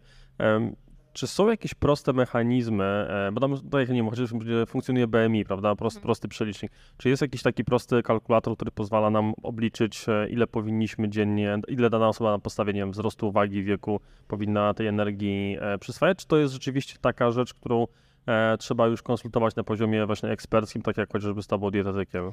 E, Nie, te kalkulatory są, one są ogólnie dostępne i trzeba na pewno brać pod uwagę no, kilka parametrów, czyli przede wszystkim wiek, masę ciała, wzrost, płeć i współczynnik aktywności fizycznej. I to są jakby takie podstawowe elementy, takie filary, które pozwalają nam określić, jakie mamy realnie zapotrzebowanie energetyczne.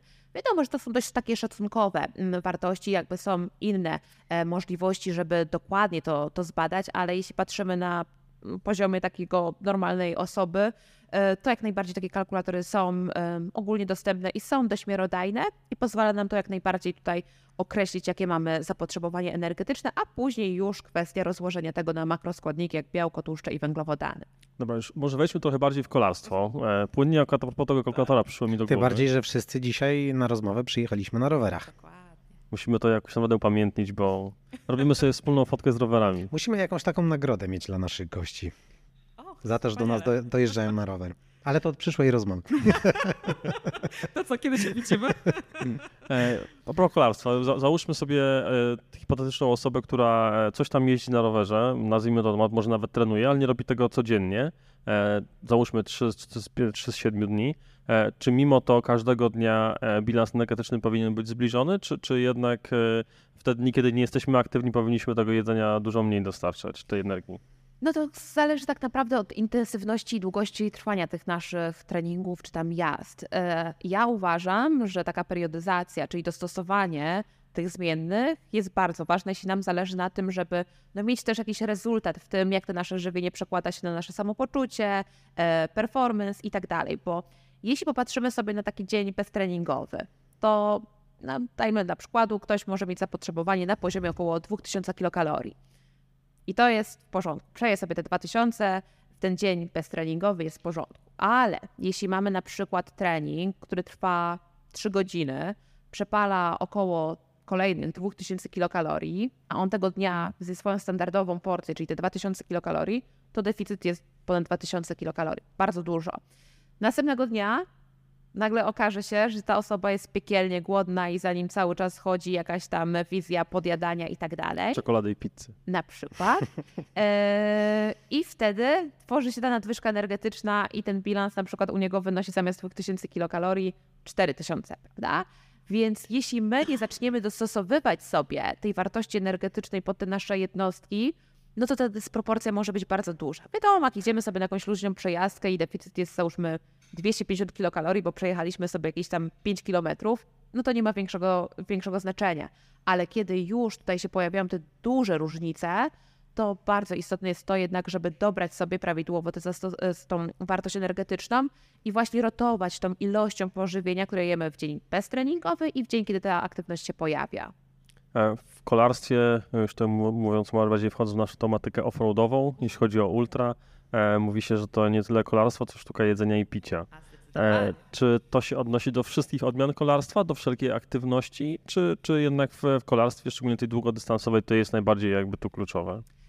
E, W każdej, w każdej dziedzinie kolarstwa jest to bardzo istotne, tylko dzielimy sobie, prawda, to kolarstwo na kilka różnych e, takich składowych. No bo właśnie, mamy ultra, gdzie te zapotrzebowanie energetyczne jest bardzo duże, ale też pamiętajmy, że w dużej mierze też ten wysiłek jest na stosunkowo niskim tętnie, więc ten metabolizm tłuszczów też jest zwiększony, ale to nie oznacza, że ktoś może ultra przejechać tylko na swoich rezerwach z tkanki tłuszczowej. No A jeszcze jak jeździ regularnie, to to tej rezerwy nie ma. Dokładnie.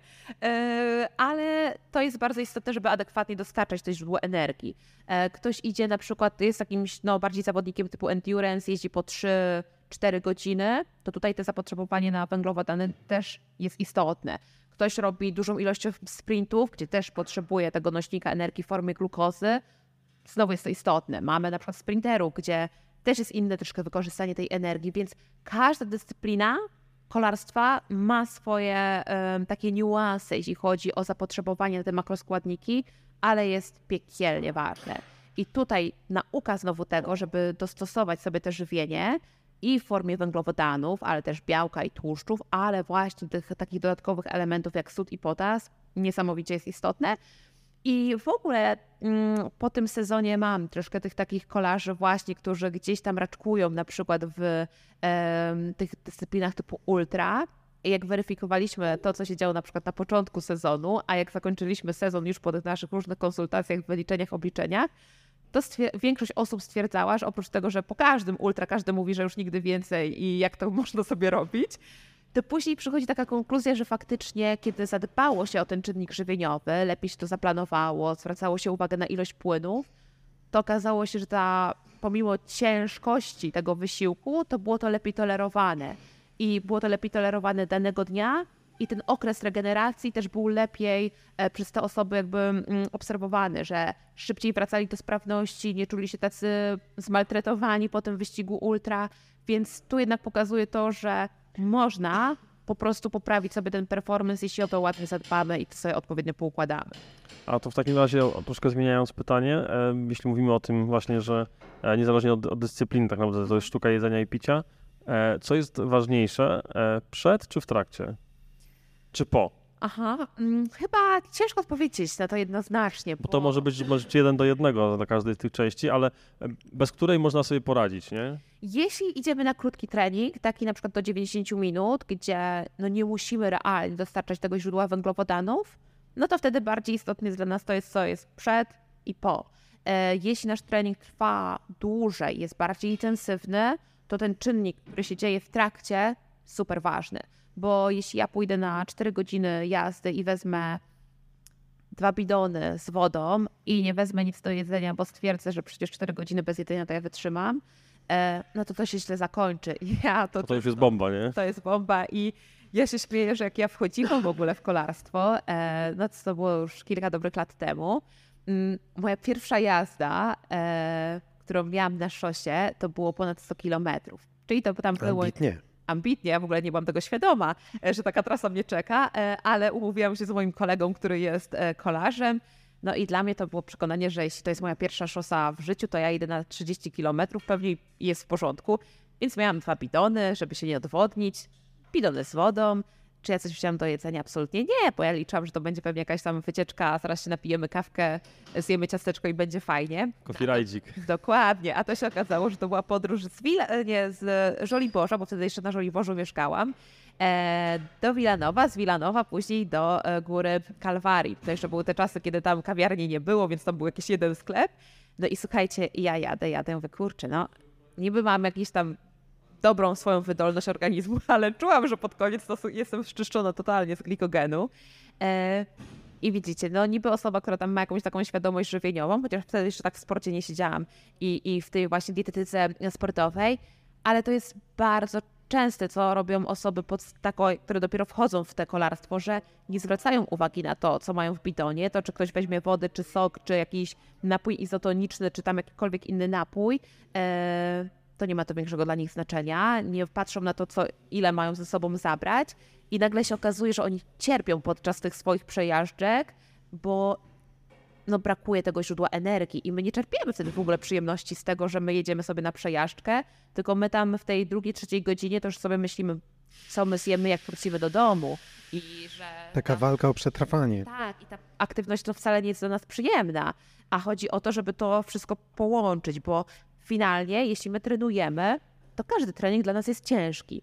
E, niezależnie na jakim poziomie my jesteśmy, no to mamy te swoje waty, mamy e, coś tam rozpisane i każdy no, ma walkę o to, żeby te waty utrzymać i dowieść ten trening do końca, ale my możemy sobie pomóc. My możemy właśnie mieć ten mądry fueling, który nas zabezpieczy przed tym, że my dopiero będziemy umierali na tym siódmym powtórzeniu, a nie na trzecim, bo my nie, nie, nie dojedliśmy w międzyczasie. Więc taka mądre myślenie o tym i planowanie naprawdę może dużo zmienić. A w przypadku, kiedy właśnie złapie nas bomba, jak najszybciej powrócić do tego stanu za, używalności. O tak. Znaczy, czy da, da, się, da się uzupełnić tą dziurę i, i wrócić do treningu, czy to jest tak, że lepiej po prostu zjechać do bazy? A to zależy, co nas czeka, bo jeśli my chcemy szybko uzupełnić to źródło energii, no czyli ta bomba, to wiadomo, jest efekt tego raptownego spadku też stężenia glukozy we krwi. Najczęściej my też jesteśmy zczyszczeni z tych rezerw glikogenu, który jest w naszych mięśniach. Wtedy najłatwiej przyjąć cukry, które są w formie płynnej albo takiej półpłynnej, czyli wypicie właśnie często coli, e, soku, czy na przykład spożycie jakiegoś e, żela, no to ma najszybszą formę przyswajalności i to nas szybko ratuje. I później, jeśli my już nie będziemy mieli jakichś interwałów, to my sobie będziemy dojadali regularnie i dotrwamy sobie do domu i możemy tam sobie już taki mieć przejażdżkę tlenową i będzie w porządku. Ale jeśli my mamy jeszcze w planie na przykład po takiej bombie robić szereg interwałów, to musimy realnie dostarczyć troszkę więcej tej energii do organizmu. A Ma to sens? Ja Czy powinniśmy odpuścić raczej, właśnie? Ja już raczej bym odpuściła i Mhm. wyciągnęła lekcję z tego, dlaczego mnie ta bomba złapała. No bo co innego to prawda na wyścigu, ale No tak. na treningu. Dokładnie, ja bym wtedy już raczej stopowała. Czy zjazd do bazy? Zjazd do bazy, może być tlenowa Mhm. przejażdżka, później nawet godzina, dwie godziny my w tlenie możemy to sobie pojechać, dostarczając dalej też źródło energii. No ale ja zawsze uczę moich zawodników, że uczmy się. Zapisujmy sobie, co zjedliśmy na treningu, e, przeanalizujmy, czy to się sprawdziło, czy było za dużo, czy za mało, czy na przykład ta konsystencja nam pasowała, bo czasem my nie mamy tej świadomości. E, I szkoda później tracić jakieś jednostki treningowe na to, że właśnie nas ta bomba złapała. Albo że na przykład testujemy rozwiązania, które przeczytaliśmy sobie w internecie i komuś się świetnie sprawdziły, my je testujemy i nagle się okazuje, że no coś jest nie tak. Ale dlaczego? Czy to jest kwestia ilości, czy tego, że my na przykład nie mamy zaadaptowanego przewodu pokarmowego do takiej ilości węglowodanów? Tych elementów jest bardzo, bardzo dużo, ale my musimy zacząć o tym sobie myśleć, analizować i wtedy uważam, że taka konsultacja e, z dietetykiem, który faktycznie w tym sporcie jest, dużo potrafi zmienić. I czasem do tego trzeba w ogóle dojrzeć, żeby u takiego specjalisty się pojawić, bo są osoby, które są raczkujące i stwierdzają, że ach, to nie ma sensu, bo ja przecież nie trenuję, ja sobie tylko jeżdżę, to tej wiedzy nie muszę mieć. Ale z drugiej strony, jak już tą wiedzę mają, to nagle się okazuje, że te przejażdżki też są fajniejsze. Jeśli ktoś jest na wysokim poziomie, to często ma wrażenie, że już tyle jeździ, już ma takie doświadczenie, że już tam nic nie trzeba zmienić, bo jest ok. A nagle się okazuje, że jest ok, ale może być lepiej.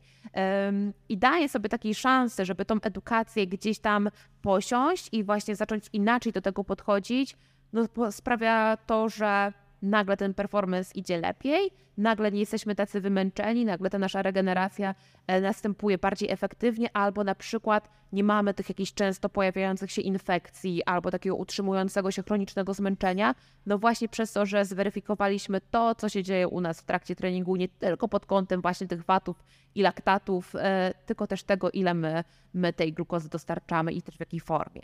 E, Powiedziałaś o tej przejażdżce pierwszej swojej szosowej. E, Teraz odwołam się do swojego researchu, powiesz, czy to prawda. To był 2018 No, tak, tak by mogło być. e, i to jest tak, że to w tym momencie e, też byłaś jakby na, na takim rozdrożu, jeśli chodzi o swoją jakby edukację i zaangażowanie w dietetykę. To, to był ten moment, kiedy i kolarstwo i dietetyka pojawiły się w twoim życiu na stałe? Wiesz co, akurat dietetyka to już tam była od e, dawien dawna, bo ja już wtedy byłam e, no, praktykującym dietetykiem. No tak, ale właśnie zaliczyłaś tą bombę w drodze do Tak. tego kawiarni, tak? Ka- Kalwarii, przepraszam, wtedy kawiarni nie było. Dokładnie. Dlatego zastanawiałem się, skąd, skąd się wzięło to, e, ten błąd w kontekście całej tej, tej To było sytuacji. złe rozpoznanie, bo miało Tak, być dokładnie, miała e, być 30 kilometrów, a nie, a nie ponad 100. Dokładnie, zostałam wrzucona na głęboką wodę. Ale to był w ogóle taki okres zmian w moim życiu właśnie trochę zawodowym, bo rozpoczynałam wtedy też studia doktoranckie, ale też właśnie wchodziłam właśnie w tą nową dyscyplinę sportu. Ja wywodziłam się z biegania bardziej w tym okresie, gdzie ten fueling też jest troszkę inny, zapotrzebowanie jest inne, dostarczanie źródła tego energii jest e, inne. Więc trochę taka moja nieświadomość i właśnie nieprzewidzenie tego, że ja idę zamiast na godzinę jazdy na 4 godziny jazdy. I teraz ja jestem też tym typem, który zawsze zabiera więcej jedzenia ze sobą na jazdę niż potrzebuję. Ja oczywiście sobie każdy trening, każdą przejażdżkę wyliczam, ile ja tych węglowodanów potrzebuję i z reguły jakby trenuję też sama, ale idę z kimś, to wiecie co ja robię? Ja zawsze patrzę, co, co ma do jedzenia, co ma w bidonie. Zawsze tak podpytuję troszkę, bo, bo wiem, że najczęściej ludzie po prostu zabierają za mało. I nawet w wakacje miałam taką sytuację, że spotkałam się z moim kolegą i tak patrzę, mówię, kurczę, co on ma takie puste kieszonki? Ja mówię, to dobrze nie wróży. Słuchajcie, oczywiście tak było, że w połowie to ja już wyciągałam te moje rezerwy i go tam ratowałam tym swoim e, żywieniem, bo e, znowu to jest to, że nie traćmy tej przyjemności z jazdy, dłuższej jazdy, na rzecz tego, że właśnie obcinamy sobie gdzieś te węglowodany w trakcie. Co też jest właśnie częstym problemem, że ktoś mówi, że chce schudnąć i dlatego też wiele osób idzie w te kolarstwo i ten taki dłuższy wysiłek, no po to, żeby redukować tą masę ciała i je za mało w trakcie treningu, bo to szybciej spowoduje ten spadek masy ciała. No nic, nic bardziej mylnego. Nie ma drogi na Później- skróty. No nie ma drogi na skróty, tym bardziej, że jeśli ktoś później nadrabia tą wartość energetyczną wieczorem, bo jest piekielnie głodny, bo stworzył zbyt duży deficyt energetyczny, no to nie tędy droga. Ale jeszcze wracając do tego twojego pytania właśnie, skąd w ogóle zaczęło się e, ta przygoda z dietetyką kliniczną i jakby i sportową później? Czy to było to, że właśnie weszłam w ten sport? Po części tak, bo uważam, że najlepiej i jakby najlepsi specjaliści, no właśnie też są specjalistami tej dziedzinie, w której Są praktykami. praktikują. Bo też mam wiele swoich zawodników, którzy do mnie trafiali, którzy już gdzieś byli u jakiegoś innego dietetyka e, i na przykład dana osoba no nie siedziała w sporcie i dawała jakieś tam rady i ja mówię, no ale to nie jak się ma do sportu, no bo jeśli ktoś mówi, że ma iść właśnie na te trzy godziny jeżdżenia, ale to spokojnie proszę zjeść przed treningiem i dopiero po treningu, no bo w trakcie nie ma potrzeby jedzenia. I my później to weryfikujemy, prawda, z realiami. No nie do końca tak to powinno wyglądać. Y, Tak samo jeśli na przykład ktoś się specjalizuje w sportach na przykład typu e, sporty siłowe, ktoś jest ekspertem na przykład w jakiejś suplementacji i żywieniu dla osób e, praktykujących na przykład właśnie te sporty na siłowni i by miał porozmawiać o kolarstwie, sportach typu endurance, no to są dwie różne w ogóle bajki, tak, tak. prawda? Em, No i przez to, że jakby ja siedzę w tym sporcie od lat i sama trenuję, startuję, wiem z czym to się łączy. Z sukcesami, ale do tego jeszcze przejdziemy. Bardzo dziękuję, ale dlatego też stwierdziłam, że fajnie jest, jak to można połączyć i później rozmawiasz z tym zawodnikiem i to czujesz, prawda? Czujesz tego emocje, czasem jego frustrację, że rozpoczął na przykład jakiś inny cykl treningów i coś tam się nie spina i nagle się okazuje, że właśnie się nie spina, bo te treningi są dłuższe, a nie dojada i to fajnie można połączyć i mi to sprawia taką przyjemność, że em, później szczególnie kiedy widzę te rezultaty u swoich zawodników podopiecznych, którzy mówią mi fajnie, bo się udało to, udało się tamto, że zredukowaliśmy masę ciała, a na przykład ten performance poszedł do góry, e, że nie ma na przykład tego wieczornego pojadania. Mnie to cieszy, bo widzę, że to, co robię, też ma sens i się przekłada właśnie na takie codzienne funkcjonowanie.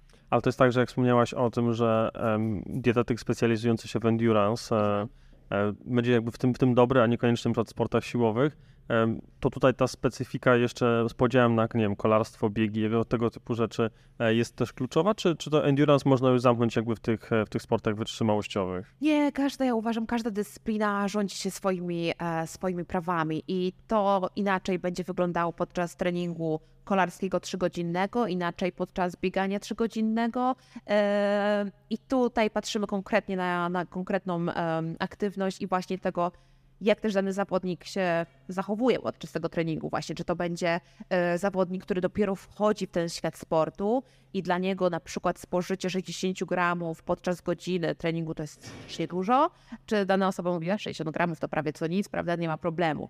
Tym bardziej, że zobaczmy, inaczej trochę tolerujemy te źródło energii podczas kiedy jeździmy, a kiedy biegamy. Tutaj u biegaczy też troszkę do tego inaczej podchodzimy, więc dobrze mieć właśnie takie rozeznanie w danej dyscyplinie sportu mm, i trzeba to troszkę rozgraniczać. Ty wcześniej powiedziałaś o tej przyswajalności węglowodanów i mówi się tak, żeby nie testować e, żywienia na, na zawodach, na wyścigach, tylko właśnie podczas treningów. Jakie mogą być następstwa tego, że nie przećwiczymy czegoś, ktoś nam na przykład da żel nieodpowiedni dla nas albo będzie właśnie za duża wartość węglowodanów, co się może wydarzyć? Przede wszystkim dyskomfort ze strony układu pokarmowego. Mogą pojawić się na przykład mdłości, odbijanie, e, co gorsza może się pojawić biegunka. A to jest chyba ostatnia rzecz, którą byśmy chcieli podczas, podczas jakiegoś wyścigu, no bo to, że nam się odbije, no to trudno, jedziemy sobie dalej albo biegniemy dalej. No ale jeśli my musimy nagle zboczyć z trasy, bo po prostu zaraz nie wytrzymamy, no to wiemy, że wyścig nam już odjechał i, i raczej już do tego nie, nie, nie wrócimy. I przede wszystkim to jest właśnie ten dyskomfort ze strony układu pokarmowego. I też miałam kilku takich zawodników, co do mnie przychodziło i mówią, no słuchaj, ja wybieram najlepszej jakości produkty, E, a każdy wyścig kończy się jakąś katastrofą, że właśnie ja czuję takie rozpierający ból w tym przewodzie pokarmowym, albo właśnie, że jest biegunka. No i się okazuje, że właśnie za duża koncentracja węglowodanów, e, że płyny, które wypija, wypijali, to na przykład właśnie były cały czas płyny o wysokiej koncentracji węglowodanów, a nie było tego czynnika nawadniającego, czyli jakiś napój hipotoniczny albo izotoniczny, albo bardzo duży udział kofeiny, bo był jeden żel, który im smakował, i bodźcowali się cały czas tą kofeiną, że przekraczali ten swój próg tolerancji i to powodowało u nich dyskomfort ze strony układu pokarmowego. Więc znowu te niuanse, ale faktycznie najgorsze to jest to, co możemy testować tylko i wyłącznie na wyścigu. Bo nawet może być to, że jedno to jest właśnie ta podaż węglowodanów, ale na przykład walka z otwieraniem jakiegoś produktu, że nie możemy otworzyć danego opakowania, e, że ten żel się rozrywa nagle i się wszystko wylewa i mamy no, brudne ręce i już też nam ciężko jest łapać kierownicę i tak dalej. Pełno drobnych elementów, które na treningu mogą się wydarzyć i się nic złego nie zadzieje. No ale jeśli wiemy, że ten wyścig to jest ta nasza wisienka na torcie i tam ma być ten najlepszy nasz performance, to szkoda to zmarnować właśnie tym, że my się szarpiemy z żelem albo że po prostu fatalnie się czujemy, bo nam ten żel e, się odbija i, i się źle czujemy. A jeszcze wspomniałaś wcześniej o tej przejażdżce z kolegą, gdzie widziałaś, że właśnie ma puste kieszonki. To co ty najczęściej zabierasz na, na swoje treningi, na swoje przejażdżki? To wszystko zależy od jednostki treningowej. Mhm. I to ja jakby zawsze zaczynam od tego, że patrzę, co tam mam w treningu Pixie, co tam trener sobie e, wymarzył i, i co ja muszę, co, co muszę podołać tutaj, jakie są wyzwania. Mm, I zaczynam od tego, że patrzę na intensywność przede wszystkim. Czy ja będę bardziej potrzebowała właśnie produktów takich szybko przyswajalnych, typu żele, napoje izotoniczne, czy to jest długa przejażdżka typu 3-4 godziny, gdzie wtedy idę bardziej w ten taki produkt stały typu batoniki. Więc u mnie najczęściej znajdziesz faktycznie batoniki, e, gummy bary, żelki, e, no i żele. No i oczywiście napój izotoniczny. Ale wszystko gotowe produkty. Nie ma także jakieś ryżoklejki. Wiesz co, kiedyś tak, kiedyś tak i ja też znowu jestem tym zawodnikiem, który dużo testuje. Ja jestem wybredna, wymagająca to do produktu i był taki okres, gdzie ja miałam duże problemy z przewodem pokarmowym. Ja wypijałam napój izotoniczny, czułam takie pieczenie w przewodzie pokarmowym. Zjadłam żel, o Jezus, to myślałam, że po prostu no zakończę zaraz trening, bo się fatalnie czułam. I w tym momencie ja zaczęłam przygotowywać sobie wszystko sama. Ja byłam fanem robienia rice cake'ów i ja siedziałam też na przykład w tym okresie na zgrupowaniu w Sierra Nevada, to było te zgrupowanie wysokogórskie i ja tam... To słuchajcie, 40-dniowe. tak. Dokładnie. I ja tam, słuchajcie, cały czas robiłam sobie te rice cake'i e, i na tym trenowałam. Może to nie jest taki idealny produkt e, do robienia jakichś tam interwałów, ale do tego się przyzwyczaiłam, bo ja się po tym czułam dobrze, nie miałam dyskomfortu ze strony układu pokarmowego. Ale później też trafiłam na produkty, które po prostu dobrze mi pasowały, po których się naprawdę dobrze czuję, że nie mam właśnie tego takiego dyskomfortu, który powodował, że jak gdzieś tam musiałam kończyć trening albo odpuszczać jakieś powtórzenia. Ym, I to jest kwestia naprawdę dobrania tego produktu. Teraz, jak jest taki trochę, może już nawet nie off-season, ale taki okres, gdzie nie mam jakichś takich wysokich intensywności, e, to idę zawsze w ten taki real food, czyli bardziej staram się właśnie, żeby to był jakiś batonik typu roll, albo właśnie jakieś tam rice cake'i. Mm, Akurat ja na bananach nie jeżdżę, bo, bo się po bananach źle czuję, ale na przykład jakieś suszone owoce, e, to, to się fajnie sprawdza. Oj, tego też nie może być dużo, bo mam kolegę, który, który kiedyś przed wyścigiem chyba bardzo dużo suszonych moreli zjadł i bardzo szybko zakończył ten wyścig. Dokładnie, bo to ilość i błonnika, No ale właśnie, właśnie bło- błonnik to jest też to, co- z czym trzeba bardzo uważać. Tak, i też to, że suszone owoce szybciej fermentują w przewodzie pokarmowym, więc ich nadmiar też nie do końca może nam służyć. Ale daktyle, przepraszam, są takim moim odkryciem z wyścigów ultra. Tak, to, to się bardzo fajnie sprawdza. E, na przykład też robienie sobie jakichś małych kanapek, czy jakieś tam mała tortilla na, na taką dłuższą jazdę też się świetnie sprawdza, więc ja zawsze jakby patrzę, co się, co się dzieje w tym treningu, no bo nie zrobię interwałów na kanapce. No, no nie, nie przetrawię tego. Ale jak najbardziej długa jazda, długa jazda tlenowa, to to jest świetne rozwiązanie, żeby taki produkt nisko przetworzony też tam się pojawił. Na taki trening powiedzmy, nie wiem, załóżmy jeden z, z wielu moich około powiedzmy godziny jazdy, w tym 8 takich powtórzeń, 15 sekund e, na maksa, na 3 albo na 5 minut przerwy. To co powinienem wtedy zjeść w trakcie trwania tego wysiłku? Może jeśli to jest taki krótki trening, ta godzina, Mhm. e, to nie zawsze jest konieczność, żeby cokolwiek tam jeść. Ważne, Uff. żebyś się. E, No wiesz, no, dobrze- jakby, tak. przepraszam, tylko jest słowo, przecież przełaje, godzina w piekle. Widziałeś, Tak. że jakiegoś żela ciągnęli w ciągu godziny? Wszystko tam jest No, to tak prawda. Naprawdę. Tam Mhm. jakby nie masz czasu na to, żeby przejeść. Tym bardziej, że tych 90 minut spokojnie, jeśli jesz prawidłowo i nie jesteś na jakiejś diecie niskowęglowodanowej, to ty masz ten rezerwuar Mhm, energii w mhm. swoich mięśniach. Więc wtedy nawadnianie jak najbardziej tak, bo przy takich interwałach ten współczynnik e, wypacalności może się zwiększyć. Więc wtedy uzupełnienie sodu, potasu, bardzo ważne. Ale wcale nie musisz wybrać napoju izotonicznego, który ma te węgle, tylko na przykład napój hipotoniczny, który jest ubogi w węglowodany, ale ma sód potas jak najbardziej jest to dobre rozwiązanie. No bo czasem niby przy tych powtórzeniach gdzieś tam robi mi się ciemno przed oczami, przyznam szczerze, no ale domyślam się, że to jest powiedzmy gdzieś zaniedbanie żywienia wcześniej przed treningiem. Tak, więc awaryjnie jeden żel na Mhm. przykład, który możesz sobie przejeść w trakcie takiej jednostki, też się dobrze sprawdzi.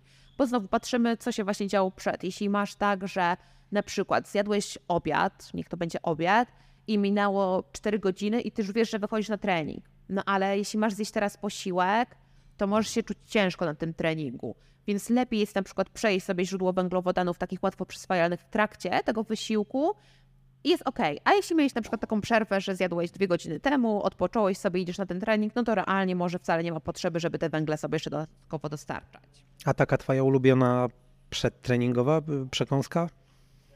No to właśnie, patrzymy na to, kiedy ten trening się pojawia. E, Kiedyś w ogóle miałam tak, że na śniadanie ja zawsze jadłam jakieś tam owsianki, jaglanki i na tym mi się najlepiej trenowało. To my jesteśmy z Pawłem właśnie jeszcze na tym etapie.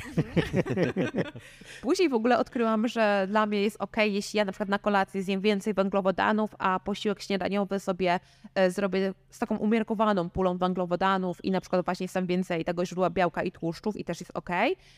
Ja często się ratuję na przykład takim prostym rozwiązaniem typu wafle ryżowe z jakimś na przykład masłem orzechowym i daktylami. To bardzo lubię połączenie.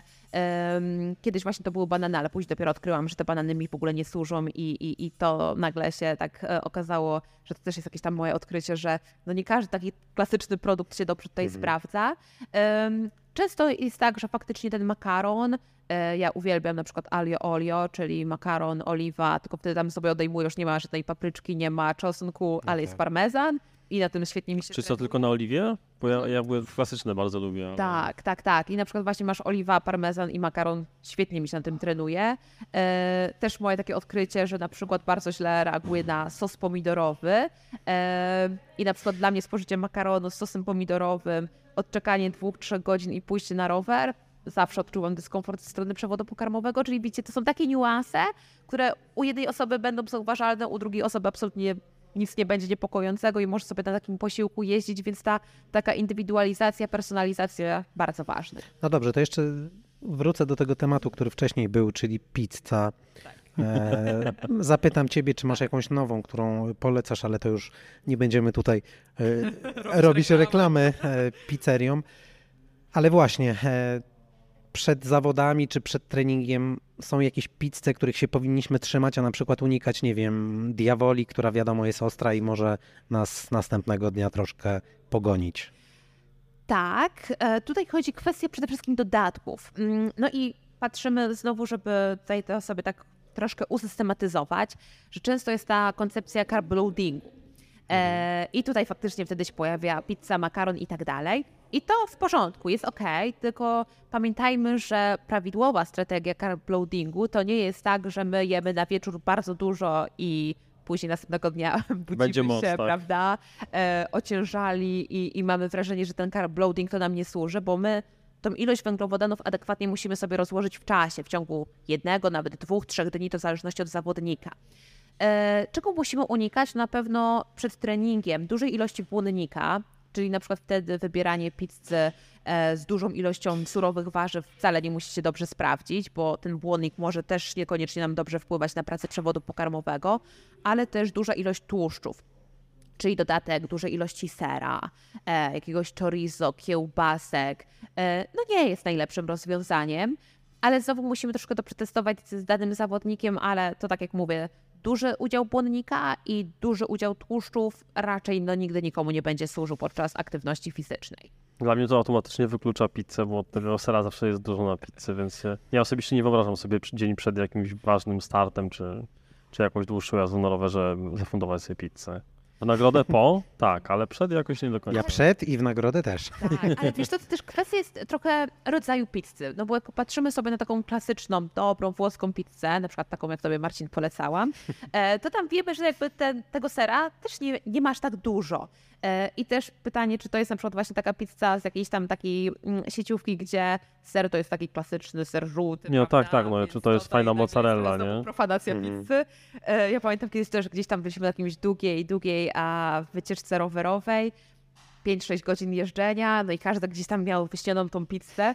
I później ta pizza przyszła, no to ja po jednym kawałku stwierdziłam, że to jest taka faktycznie profanacja pizzy, że, że chyba szkoda mi e, w ogóle tej wartości energetycznej i, i wolę sobie poczekać na coś innego, bo, bo ta pizza to w ogóle to, to nie jest pizza, tam właśnie ser żółty, taki klasyczny, bardziej taka zapiekanka bym powiedziała, niż, niż pizza i, i wtedy faktycznie po tym ciężko się jedzie i znowu stracimy tą przyjemność, bo sobie już bardziej myślimy o tym, że zamiast na tym rowerze to lepiej byłoby sobie poleżeć na łóżku e, i zjeść jakąś czekoladę.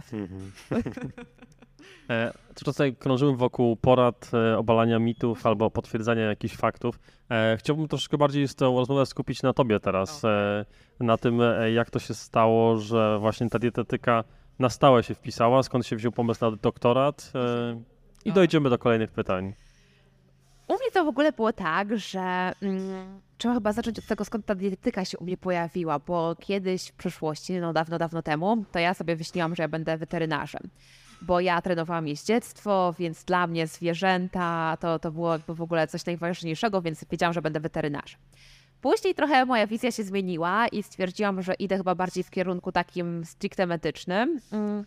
Wyjechałam wtedy też do Stanów i tam siedziałam sobie prawie dwa lata, uczyłam się w liceum i tam w ogóle trochę inaczej zaczęłam patrzeć na cały proces edukacji, na to, jak fajnie, kiedy możemy łączyć sobie pasję z naszymi zainteresowaniami i też dalszą edukacją. E, I tam też dużo trenowałam, tam e, przede wszystkim lekkoatletykę. I miałam taki właśnie przedmiot związany z żywieniem człowieka. I stwierdziłam, że w ogóle to jest niesamowicie pasjonujące, bo to łączy bardzo wiele elementów właśnie takich stricte medycznych, ale też pokazuje coś więcej, właśnie jak ten, ten organizm może funkcjonować pod wpływem różnych takich czynników żywieniowych. I nagle u mnie się urodziła taka pasja właśnie związana ze, z, tym, z tą dietetyką i żywieniem. Wróciłam do Polski i tak się zastanawiałam, czy iść na lekarski, czy może iść na dietetykę. I stwierdziłam, że no chyba się wyłamię z tej mojej koncepcji pierwszej, czyli, e, czyli e, kierunku lekarskiego i stwierdziłam, że idę na Uniwersytet Medyczny na, na dietetykę. No właśnie, bo uczelnia de facto to samo, nie? Tak, dokładnie, dokładnie tak. I dużo przedmiotów medycznych stricte mamy, więc to też jest jakby dość istotne może do podkreślenia, że dietetyk dietetykowi nie zawsze jest równy, bo to też jest zawód nieregulowany jeszcze i ktoś może być dietetykiem po kilku kursach online i już może się nazwać dietetykiem. E, Wyprzedziłaś moje pytania, ale dobrze, ciągnijmy ten wątek. Właśnie. I, a może być dietetykiem po pięciu latach studiów na Uniwersytecie Medycznym. No to widać chociażby w przypadku chyba tych trenerów, Tak. których jest Dużo. trenerów personalnych. Znaczy, no Tak. dzisiaj tego jest dużo, to też potęguje internet, prawda? Tak, Każdy tak. gdzieś tam się łatwo może, e, jak to się mówi, no, e, Gotowe diety uwiarygodnić. na zasadzie Tak. kopiuj i wklej. Oczywiście, to trochę na zasadzie jakby, wiecie, ktoś się interesuje chirurgią, będąc dzieckiem miał, nie wiem, jakąś grę mały chirurg i teraz by chciał operować ludzi, no to się nie uda. Albo jeśli na przykład no, przeczytałeś kilka publikacji, to już nie robi z ciebie naukowca w danej dyscyplinie. Albo że zalałeś sobie zupkę chińską wrzącą wodą, to nie jesteś jeszcze kucharzem. Dobrze predysponujesz, prawda? Ale, ale jeszcze jest ta droga, którą musisz tam jakby osiągnąć. No i ja faktycznie rozpoczęłam te studia na, na dietetyce i faktycznie to mnie bardzo jakby pasjonowało. I w początkowym kierunku jakby bardziej szłam tak klinicystycznie i jakby dla mnie to była taka główna, główna jakby moja idea, że właśnie chcę pracować w tych chorobach. Ja się specjalizuję w zaburzeniach metabolicznych, czyli a właśnie metabolizmu glukozy w organizmie. No ale u mnie gdzieś ten sport zawsze w życiu był, czy to było jeździectwo, czy to była lekkoatletyka mm, i to gdzieś tam mi się tak wpisywało w ten taki ogólny mój koncept e, życiowy. E, No i właśnie trochę tak nastało zmian w moim życiu, takich bardziej osobistych, gdzie też powiedziałam, dobra, jest kolejny przełom w moim życiu, to coś nowego trzeba zrobić i pojawiło się kolarstwo. I to kolarstwo miało być takim, wiecie, fajnym dodatkiem do tego, żeby zachować tę równowagę pomiędzy pracą, e, a tym takim relaksem, aktywnością fizyczną. A jak wszyscy wiemy, kolarstwo wciąga. Oj, ja się nie spodziewałam, że aż tak bardzo. Gdyby ktoś mi kilka lat temu powiedział, że kolarstwo jest tak uzależniające i w ogóle tyle frajdy może dać, to ja bym No ale właśnie, to dość mocno się wkręciłeś w to kolarstwo, bo Bardzo. widziałem u ciebie na Instagramie, że w 2018 roku to już e, przekroczyłaś barierę 10 tysięcy kilometrów. Czy w pierwszym roku jeżdżenia? Tak, pierwszy rok i pierwszy ultra, jednym słowem. No, dla mnie to trochę tak działa. Ja jestem tym typem Zero-jedynkowo. trochę zero-jedynkowo, ale u mnie jest tak, że jeśli coś mi sprawia przyjemność, to ja w to wpadam. I ja to tak po prostu chłonę to, że mm, ja wiedziałam, że z kolarstwem, znaczy na początku nie wiedziałam, że tak będzie, ale dopiero jak zaczęłam i od tej pierwszej jazdy, chyba ta pierwsza jazda 100 kilometrów, to już był ten taki sygnał, że oha, trzeba uważać, bo nagle te kolarstwo będzie szło tak na, naprawdę na równi z tą moją pracą, e, albo czasem będzie nawet wyżej. W tej Wtedy już pojechałaś na swoim rowerze szosowym, czy to była jakaś... tak, po- tak, Nie, ja już miałam swój. E, ja na szosie, słuchajcie, nigdy nie siedziałam przed. Tylko jedynie co w sklepie tam testowałam sobie, ale wiecie, ja wtedy nie wiedziałam nic o rowerach, więc ten mój kolega mi tam doradzał. E, zawierzyłam mu na słowo, I powiedziałam. od razu na "Słuchajcie, stówkę. I od razu na stówkę.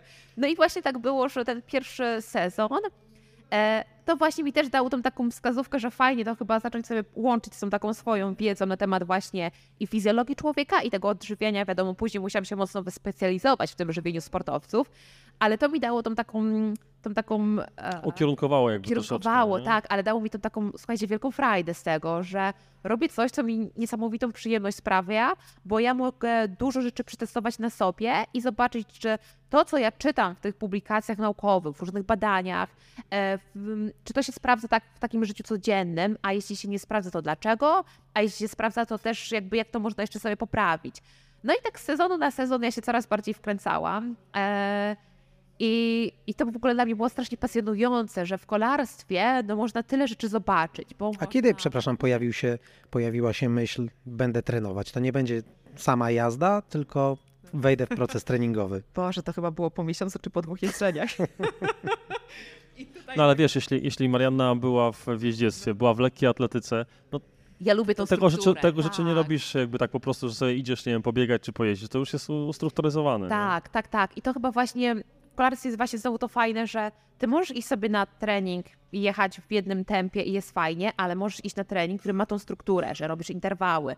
Interwały, nie wiem, 15 na 30, e, 15 na 45 i to na, nie wiem, 2 minutówki, 3 minutówki i widzisz, jakie są różne różnice i w czym na przykład jesteś dobry, w czym nie do końca, co jeszcze możesz poprawić i właśnie ten ciągły progres, że masz to namacalne, czy to na liczbach, czy na tym swoim odczuciu i ja, kiedy w ogóle weszłam w trenowanie, tam miałam pierwszego trenera, e, wtedy jeszcze nie miałam pomiaru mocy, no bo to były moje w ogóle pierwsze takie e, miesiące w, w jeżdżeniu, jakieś pierwsze ustawki. I nagle na tych ustawkach zobaczyłam, że mm, nie odstaję tak naprawdę od osób, które gdzieś tam już jeżdżą dłużej. E, te ustawki były coraz mocniejsze, to mi coraz więcej frajdy sprawiało. To jeszcze w ogóle był taki okres, wiecie, że patrzymy na strawę, tu mam koronkę, o jest, ale super, prawda? I to ciebie tam motywuje. To dalej jest super. To jest, e, w ogóle chyba na to nie patrzę, jakby tak już, to jakby już nie jest ten taki, ten czynnik, na który by mnie motywował na przykład. Teraz mnie Tym bardziej, że zaraz dojdziemy do wątku toru, na torze nie ma strawy. Dokładnie. Mm, I nagle to mi tak dało do myślenia, że jeśli czuję się w tym fajnie, komfortowo i to mi taką frajdę sprawia, to no trzeba iść dalej. I później miałam kolejnego trenera, którego w ogóle podziwiam za cierpliwość do mnie, bo ja wtedy byłam chyba okropnym zawodnikiem, typu właśnie widzisz w rozpisce, że masz luźną przejażdżkę na godzinę, a ty idziesz na tą przejażdżkę i robisz trzy godziny, no bo kto by wychodził na godzinę, no, no nie warto. Teraz- się ubierać. Nie po to Tak. tyle makaronu weszło. Dokładnie. Teraz ja już jestem takim zawodnikiem bardzo, może nie tyle co pokornym, ale patrzącym na to i analizującym, po co ja mam mieć tą jednostkę taką regeneracyjną. Jeśli jest godzina, to mi ta godzina wystarcza. Jeśli ja mam mieć rest day, to faktycznie jest rest day, a nie ach, to jeszcze sobie tam dokręcę pod, pod blokiem. Bo to jakby wychodzi już później z doświadczenia i tego, że ten trener może ma jakąś trochę większą wizję i planuje niektóre rzeczy i wie, kiedy ma być ten pik formy, kiedy jest realnie odpoczynek, a nie, że my chcemy tylko tak chłonąć te kolarstwo, co też jest fajne. Jeśli ktoś nie trenuje i chłonie te kolarstwo właśnie w taki sposób, że idzie co weekend i jeździ po te 5 godzin i to mu sprawia frajdę, super. Ale jeśli macie już ten trening taki ustrukturyzowany, to jednak to ma znaczenie, że prawda, ja e, mam ileś tych TSS-ów do zrobienia, ja mam jechać na takiej mocy, a nie na innej i jeśli ktoś tam mnie szarpie i ma być jazda tlenowa, a ktoś tam jedzie w czwartej strefie, no to wiemy, że nie róbmy tego, bo to też są takie błędy chyba z przeszłości, kto każdy przerabiał, że jedziemy na jazdę regeneracyjną, a później zgonka. I to ma swoje uroki, to jest Mhm. fajne, prawda? Ja to bardzo lubię, ale teraz już wiem, że kiedy trzeba odpuścić, to odpuszczamy, bo no po to jest jakby ta struktura, żeby no mądrze to wykorzystać.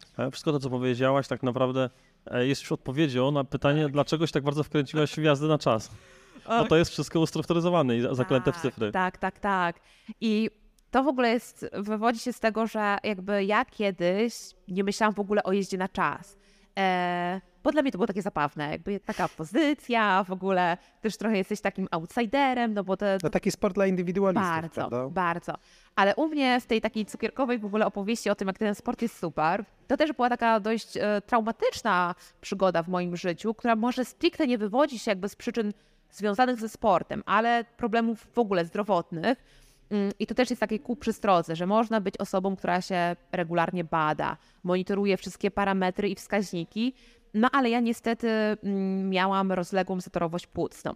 E, Co każdy by pomyślał, kurczę, no młoda dziewczyna, wysportowana, dobrze odżywiająca się, bez kontuzji, no ma taką poważną chorobę, gdzie ja dwa tygodnie przeleżałam na intensywnej terapii i mi trochę tak życie stanęło przed, przed oczami i tak naprawdę tam było i ryzyko no, śmierci w moim przypadku, Ale to już było wtedy, kiedy jeździłaś, już prawda? jeździłam. Mhm. Mhm. I, I to jakby też w ogóle to, że ja miałam dobrą wydolność, to mi bardzo dużo pomogło, że ten mój organizm to wytrzymał, mm, ale ty tam było to ryzyko, że ja już nie będę mogła trenować. Przez to, że tam miałam e, zmiany też w sercu e, i też właśnie to, że musiałam być na rekach, które no, zmniejszały ryzyko tworzenia się zakrzepów.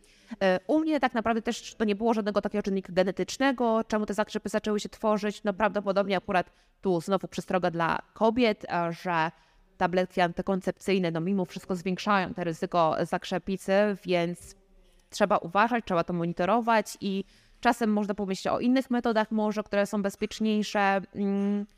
No i cóż, no i ja tam usłyszałam taką diagnozę, że ja prawdopodobnie do sportu nie wrócę. No to słuchajcie, dla mnie, No, dla osoby, która jest tak zajawiona tym sportem, to był dramat. Tym bardziej, że kupiłam dwa nowe rowery na miesiąc przed tym wszystkim. I ja kupiłam sobie nową szosę I kozę. i nie, MTB. Z MTB to akurat się troszkę tam w moją koncepcję może na chwilę obecną nie wpisało, ale, e, ale pomyślałam sobie, Boże, jak ja mam je trenować?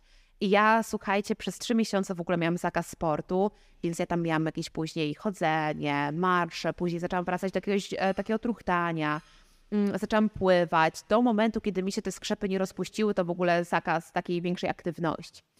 No ale później byłam na tych lekach takich rozrzedzających krew, więc ryzyko na przykład jakiejś faksy, upadku, no to zwiększało się ryzyko krwotoku. Mhm. No ale sobie myślę, kurczę, a co innego można byłoby zrobić, żeby jeździć? Bo te zmiany w moim sercu się cofnęły, zakrzepy się rozpuściły, miałam pełną diagnostykę robioną, więc byłam zdrową osobą. Ja mówię, ale co można takiego zrobić, żeby być w tym kolarstwie, ale mieć mniejsze ryzyko kraks?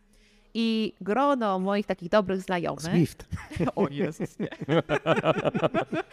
Z całym szacunkiem, ale, ale ja to chyba się na to nie nadaje. Ale miałam taki, tak w swoim życiu, że ja potrafiłam, słuchajcie, wstawać o 4.35 nad ranem, robiłam trening na trenażerze i później szłam do pracy. Więc to też przerabiałam. Cudowne czasy też na to. Patrzę z sentymentem. Pamiętam. Kiedy to było, 2018-2019 rok.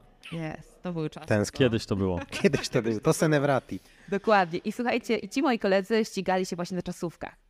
No i powiedzieli, słuchaj, no spróbuj. No to wiadomo, jak spróbuj, no to, to trzeba od razu próbować. E, także ściągam od razu rower i testujemy, jak to jest. No i w ogóle wspaniałe. To było te Wsiąkłaś uczucie. to. Tak. W ogóle wsiąkłam totalnie, no bo jazda indywidualna na czas rządzi się takimi swoimi prawami. Tam no nie ma oszukiwania. Albo masz tą moc, masz ten silnik i jedziesz all out, no albo no, nie przeskoczysz tego. Tam nie ma takiego czarowania jak na szosie, e, kiedy jest wyścig, że komuś się powiedziesz na kole, tu komuś wyskoczysz. To jakby ten czynnik taktyki Dokładnie. odpada. Dokładnie tak. I tego takiego sprytu, mm, który czasem, wiecie jak to wygląda, prawda? Że ktoś się przewiózł na kole, zachował najwięcej Mhm. sił, albo właśnie w ogóle miał te szczęście na kresce, że to on tam się pojawił i, i, i, i wygrał. Mm, I tutaj było to wszystko taka kalkulacja, że no musisz wiedzieć, na jakich watach masz jechać. Później no, zaczęły się te wszystkie niuanse, typu dostrajanie pozycji, kombinezony, kaski i tak dalej, i tak. Y, I to jest taka zajawka, że jak to się poczuje, to w ogóle sky is the limit i wiesz, że no możesz tyle tam rzeczy zmierzyć, że na przykład zyskasz na zmianie kasku kilka wat. E, Zmiana kół już tutaj też to powoduje, że pomimo, że masz wrażenie, że masz super koła, możesz kupić koła inne, które będą lepsze z swoją ramą i już masz jakiś dodatkowy zysk.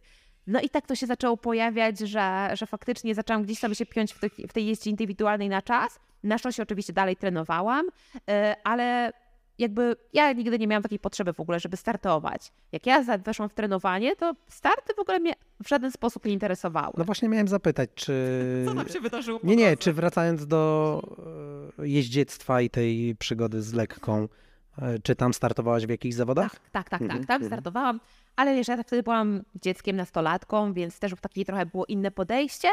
Mm, I lekkoatletyka, no to wiadomo, tam trener decydował, gdzie startujesz i ja tam nawet nie myślałam o tym, żeby mogła powiedzieć, nie, tam nie chce mi się startować, bo tym bardziej, że jak jesteś tym juniorem, no to wiesz, że to też dla, dla ciebie jest jakaś tam perspektywa. W jeździectwie, no wiadomo też, e, ale to była taka kwestia też dobrego treningu i tak dalej, że trochę inna motywacja. e, a w kolarstwie dla mnie to wszystko pod trening jest. Ja mówię, ja trenuję po to, żeby fajnie się czuć, żeby wiedzieć, że ja mam dobrą moc, dobrze się czuję, ale żadne wyścigi w ogóle mnie nie interesowały. E, w ogóle mi to do szczęścia nie było potrzebne, jakieś tam ściganie się na szosie, w ogóle dla mnie to nie było atrakcyjne, tym bardziej, że zawsze jakieś tam ryzyko, kraksy, co ktoś nie wiedzie, no w ogóle niepotrzebne mi to jest. Ale w tej jeździe indywidualnej na czas to jest tak, że no, to jest specyficzny sport. No gdzieś później trzeba zweryfikować to, czy to, jak generujesz na przykład waty podczas treningu, czy utrzymasz to podczas wyścigu. Mm, No i kwestia jakby zobaczenia, gdzie ty w ogóle jesteś, e, na przykład, no nie wiem, na naszym typowym podwórku. No i tam się okazało, że jakoś te wyniki są dla mnie zadowalające. I gdzieś to, to, to się fajnie wszystko spisuje i, i mój trener był bardzo ze mnie zadowolony z tego, co on tam obserwował. No i to był właśnie ten taki moment znowu jakiegoś przełomu, że kiedy ścigasz się jakby w tym samym środowisku i gdzieś tam masz te pudła, no to jest fajne, ale może chciałby się czegoś więcej. No nie oszukujmy się, ja jakby najmłodsza nie jestem, więc jakby wiedziałam, że jakby nie idę teraz ścigać się na świecie, bo e, to, to jeszcze nie jest ten etap. No ale stwierdziliśmy, że przechodzimy sobie do tego ścigania masterskiego do elity. To trochę było takie zagranie... E, może nie tyle, żeby zobaczyć, jaka jest motywacja, albo porównać się z kimś innym, ale żeby mieć jakieś takie nowe wyzwanie. Mhm. No bo mm, jeśli już w tym jesteśmy, to dla mnie jako zawodnika to jakby nie ma znaczenia, czy jestem w mastersem, czy jestem w elicie, bo to nie stwarza, że jestem kimś lepszym, bo jestem w elicie, bo tak czy siak ja dalej jestem swoim własnym sponsorem e, i, i to dużo nie zmienia. Ale bardziej chodzi o to, żeby gonić królika, nie? Tak, żeby jakby mieć kogoś, Rozwój. z kim, z kim jakby faktycznie możesz rywalizować. Wiedziałam, że to są dziewczyny, które no, zajmują się profesjonalnie tym sportem e, i chciałam zobaczyć, ile ja jeszcze potrzebuję, żeby dojść do jakiegoś poziomu, na którym one są. No i okazało się, że w tej jeździe na czas, no faktycznie w tym, na tym polskim środowisku wypadałam fajnie i, i W zeszłym roku zajęłaś piąte miejsce. tak, jakby na Mistrzostwach Polski tak. Ze e, stratą raptem 50 sekund przy chyba pół godziny mniej więcej jeździe, to jest chyba bardzo dobry wynik. Wiesz co, tak, i tutaj jakby jest w ogóle kolejna historia, gdzie, no wiemy, że ten mój performance mógł być wyższy, tylko chyba polegliśmy na technologii, gdzie za bardzo radia słuchałam i ja byłam tym pokornym zawodnikiem, że jeśli ktoś mi mówi odpuść spokojnie, żebyś tam dojechała do mety, to ja to robiłam. Bo co, trener y, na bieżąco widzi, jakie waty generujesz? Tak, jeśli chodzi o Puchary Polski, gdzie e, tam no jakby jedziesz samemu i jakby nie masz swojego wozu technicznego. Na Mistrzostwach Polski już masz ten wóz techniczny, który jedzie za tobą, e, więc tam jakby ja miałam słuchawkę w uchu i trener mi mówił jak jechać, żeby w ogóle nie patrzeć na trasę. Plus no my poszliśmy technologicznie do przodu i mieliśmy takie urządzenie, które się nazywa WASP i ten WASP sczytywał moje dane, jaką mam moc, tętno i tak dalej. No i tam się trochę obawiano, że mam wysokie tętno i, i mogę tego nie dowieść, ale noga była dobra, więc tam gdybym trochę chyba się nie posłuchała, to by mogło A to jest ciekawe, że, że jakby jazda indywidualna na czas i, i tutaj ktoś patrzył na tętno, bo jednak to tętno jest bardzo takie subiektywne, o czym się mówi coraz głośniej w kontekście bo jazdy na mocy, nie? Tak, tak, tak, ale my tam patrzyliśmy moc tętno i jakby Mhm. wszystko było w tych górnych granicach i trochę się bali chyba, że nie, nie dojadę, ale może właśnie... A tobie zabrakło odwagi, żeby tą intuicję się posłuchać, Tak, nie? tak, tak, tak. Ale wiecie co, to z czasem chyba dopiero przychodzi, że się nabiera też tego takiego zawodniczej takiej odwagi, że mówisz stawiam na swoje, jadę swoje i, i tyle. No i może później mi to też pomogło właśnie tak się przełamać w tych niektórych aspektach właśnie trenowania, gdzie ja się tam słucham karnie e, tego, co ma być, ale w pewnym momencie też zaczęłam słuchać swojego organizmu. Kiedy widzę, że mogę mocniej, to staram się właśnie trzymać te górne zakresy, ale jeśli widzę coś niepokojącego, to wiem, że muszę od razu stopować i jakby wyciągać wniosek, co tam się dzieje. Czy to jest jakaś infekcja, czy to jest kwestia może przetrenowania, czy może warunków atmosferycznych, na które ja gorzej reaguję. I to później faktycznie człowiek się staje taki świadomy. I to też jest fajny etap, gdzie no w moim wypadku, nie oszukujmy się, ja nic nie muszę. Jakby ja to robię dla przyjemności. Ja jakby nie, nie wiem, teraz nie oczekuję, że ja pojadę na olimpiadę i tak dalej, e, bo ja to robię dla siebie i nie oczekuję kontraktów i, i tego, że e, ktoś tam będzie dla mnie czekał z ofertą, e, nie wiem, jakiegoś nowego roweru, bo ja sobie, no niestety muszę sama ten rower kupić i sama go serwisować i, e, i tak dalej, ale z drugiej I strony... sama się żywić. A dokładnie, a to nie jest takie proste.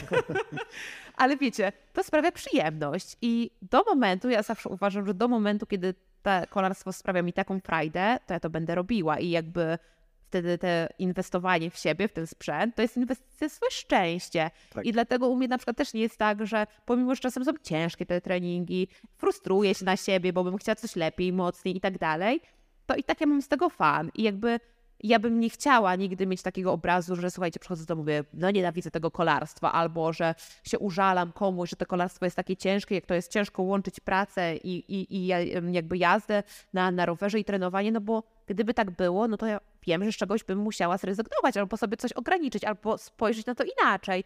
A do momentu, kiedy to jest taki, taka frajda i taka zabawa, to nie wiem, posiadanie jakichś wyższych wyników, albo to, że na przykład dostałam powołanie do kadry, to jest, słuchajcie, no frajda i sobie już fajnie, kurczę, mam tam 30 lat mm, albo więcej i mogę do tego dojść, mając jakby inne zobowiązania w swoim życiu, to jest naprawdę taki bodźc motywujący, ale później jakby nie jest tak, że mówię, kurczę, to teraz muszę być najlepsza we wszystkim. No bo nie muszę być tak naprawdę. Yy, do momentu, tak jak mówię, kiedy mi to sprawia przyjemność, super. Jeśli stwierdzę, że no, pora zestopować albo pora się jakoś, no nie wiem, ustabilizować, yy, spojrzeć jakoś inaczej, no to wiem, że wtedy będę musiała sobie zejść tutaj e, i, i przystopować. Czasem wiadomo, musiałam odpuszczać jakiś start, bo wiedziałam, że jestem zawalona pracą i mam jakieś inne zobowiązania, bo na przykład mam e, jakiś artykuł do napisania, mam jakąś publikację, mam jakieś wystąpienie i nie da się wszystkiego zrobić. E, i wtedy wiadomo, no jakby no, świat kolarski jest na tyle jakby e, ustrukturyzowany, że bez trenowania też nie ma się wyników. I ja na przykład mam teraz taki okres, że nie mam żadnej absolutnie imprezy docelowej, ale jestem cały czas w treningu. Ja mam jakby wszystko rozpisane, ja mam regularne treningi, mam trening siłowy e, i tak dalej. Cały czas jakby staram się jeździć na jakieś e, zgrupowania, żeby trenować też w jakichś troszkę bardziej przychylnych warunkach, chociaż teraz mamy w ogóle super pogodę, jak na, na listopad. E, Rozpieszcza nas zdecydowanie. Dokładnie, dokładnie tak. Ale wiecie, no ja jakby mam w perspektywie tego, że ja chcę się dobrze czuć na tym rowerze i chcę mieć frajdę z tego. I dla mnie nawet pójście na ten trening, gdzie muszę tam robić jakieś interwały, gdybym nie chciała, to nie musiała tego robić realnie, ale mi to sprawia frajdę, przyjemność i mnie dalej te liczby fascynują i, i jakby chyba życzę temu każdemu, żeby takie mógł mieć podejście do kolarstwa i czasem jak właśnie widzę mm, niektóre osoby, które tak właśnie są już wypalone tym kolarstwem i wśród prosów, ale też wśród amatorów, to tak sobie myślę, kurczę, no to dlaczego jakby dalej się tego tak Po co się kurczowo- zmuszać, Tak, prawda? dlaczego kurczowo się tego trzymają, bo wiadomo, pros to jeszcze ma pieniądze z tego i tak dalej, to jest jego robota. Ale jeśli jesteś amatorem i dochodzisz do tego momentu, że patrzysz na ten rower z takim obrzydzeniem i mówisz, idę na rower, muszę, bo muszę ten trening zrobić, po co? Czy nie lepiej sobie wyluzować, spojrzeć na to inaczej, dać sobie jakiś taki okres przejściowy, No właśnie, spróbować nic, może nic czegoś nie musisz, innego. wszystko możesz. Dokładnie. I tutaj w ogóle e, łącząc to jakby w kolejną właśnie trochę taką dyscyplinę, zobaczyłam to na przykład właśnie na e, tych wyścigach ultra i wśród gravelowców, że tam jest taka bardzo fajna energia, taki powiew świeżości. Znaczy myślę, że tam pewnie trochę tych okresów spalonych już też jest, które tam się e, To wymęczyły. Wszędzie to jest naturalny odsetek. Wszędzie. Tak. Ale tam jest taka fajna frajda z tego jeżdżenia. To, co widzieliśmy, że była ściana deszczu, zawodnicy wracali, pełni z błota, wszędzie te po prostu wymęczeni. I było- endorfinami. Tak, że mówi, ale super.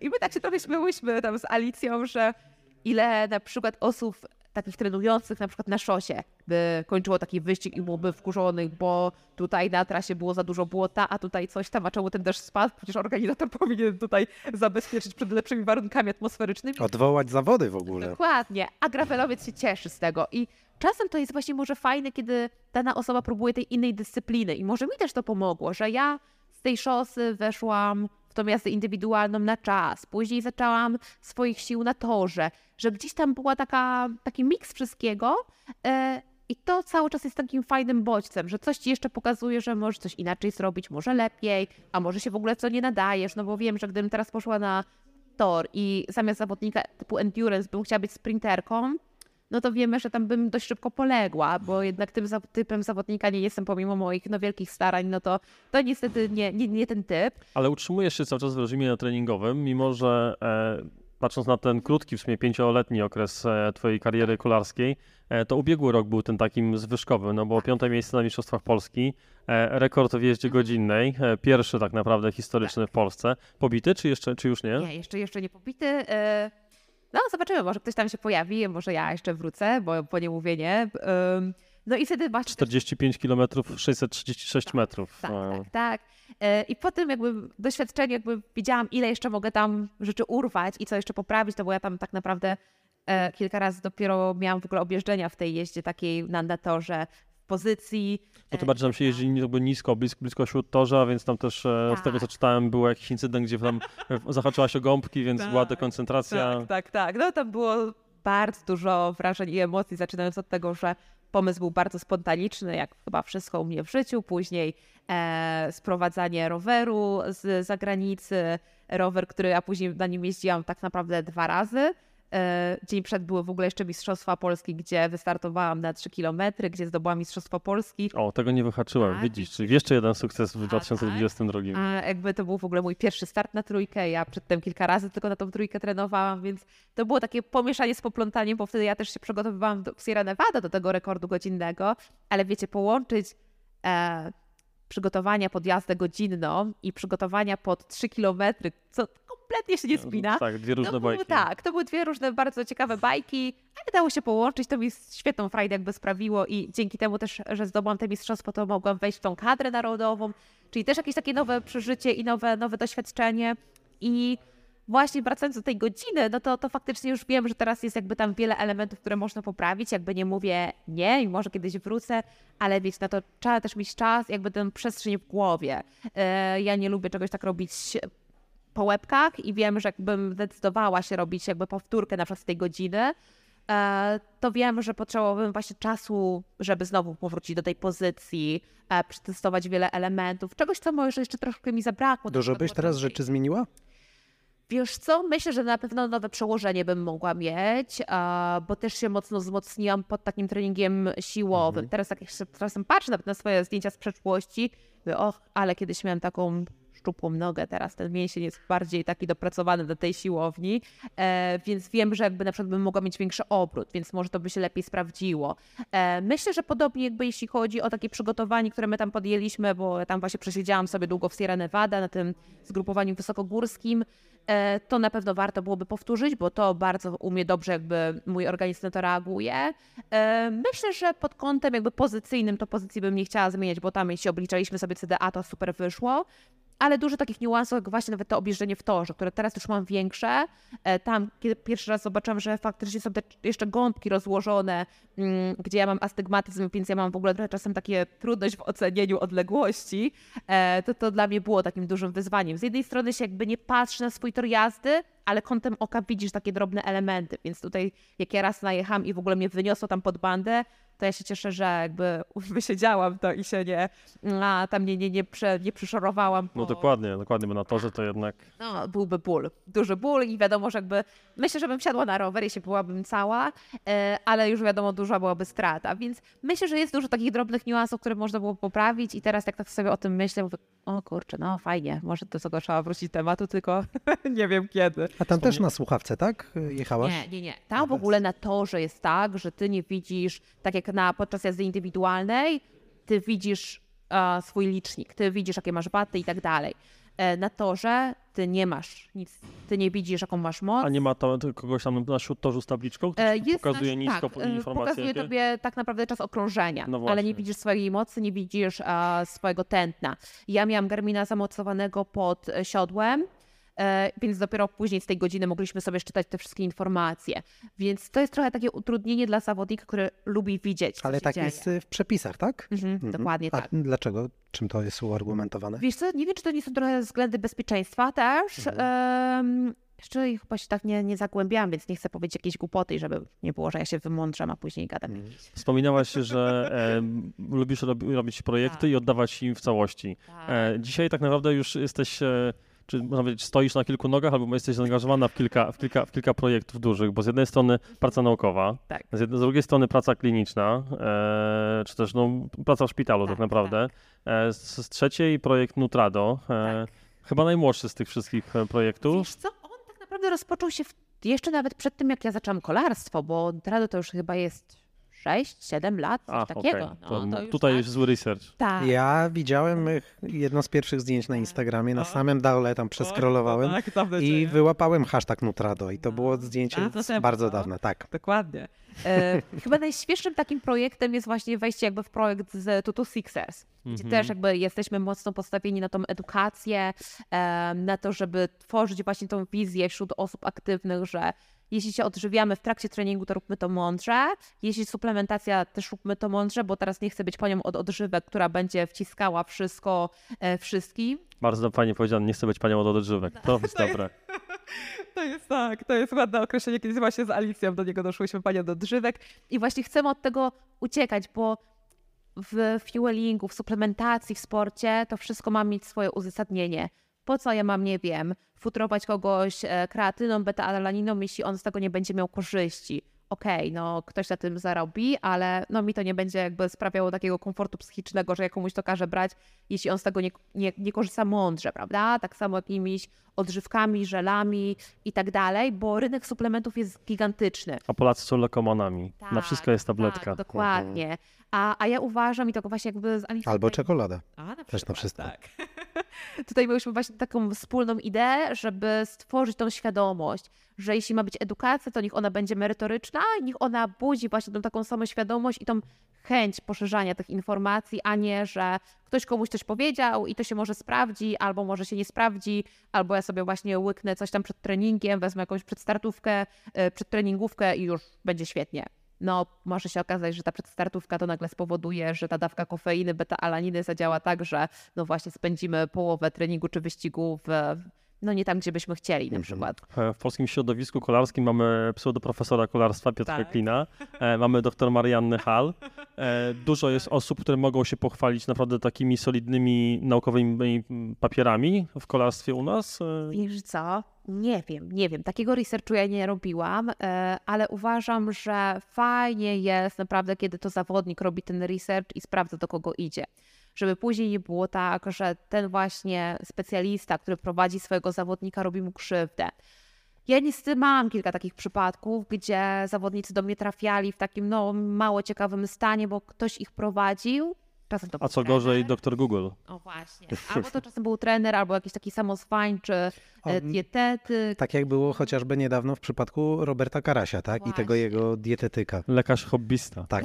Tak, właśnie. I to jest taki po prostu. Ale to jest chyba e, e, taki trochę rak wynikający z tego, że dzisiaj jest internet, dzisiaj są, jest masa pseudo-autorytetów, pseudospecjalistów, e, lewoskrętna witamina C i tego typu tak, rzeczy. Tak, tak, tak. Albo ktoś powie, że no on ma inną tutaj wizję, to jest takie unikatowe, niepowtarzalne i wiecie, często tak jest, że ten rynek jest bardzo zepsuty, a tym bardziej jeśli ktoś jest taki z pogranicza bycia influencerem, coś fajnego pokazuje, coś jest kolorowe, e, to ludzie zaczynają w to wierzyć. I nagle właśnie no, są takie nieszczęśliwe wypadki, jak ktoś na bardzo wysokim deficycie, albo e, w trakcie... Albo na dopingu, co albo gorsza, na dopingu. bo sięga po E, niekoniecznie dobre e, suplementy.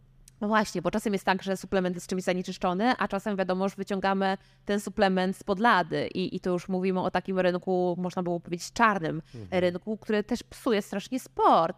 I psuje też takie nasze podejście, bo widzimy, że no ktoś jest na super cały czas em, takiej super wydolności i pytanie, ile tam jest treningu, ile mądrego odżywiania, ile dobrej suplementacji, a ile właśnie już jest tego dopingu, który no niestety nie jest tym najlepszym rozwiązaniem. Więc tutaj taka edukacja, samoświadomość i mądre podejście jest bardzo ważne i cieszę się, że jakby to też gdzieś niektórzy dostrzegają i jakby przychodzą do mnie i mówią, no słuchaj, jestem u ciebie, bo mam albo bardzo dobre referencje od drugiej osoby, albo wiem, że trafiam do osoby, która no, ma kompetencje i No i to, co powiedzieliśmy, jest praktykiem.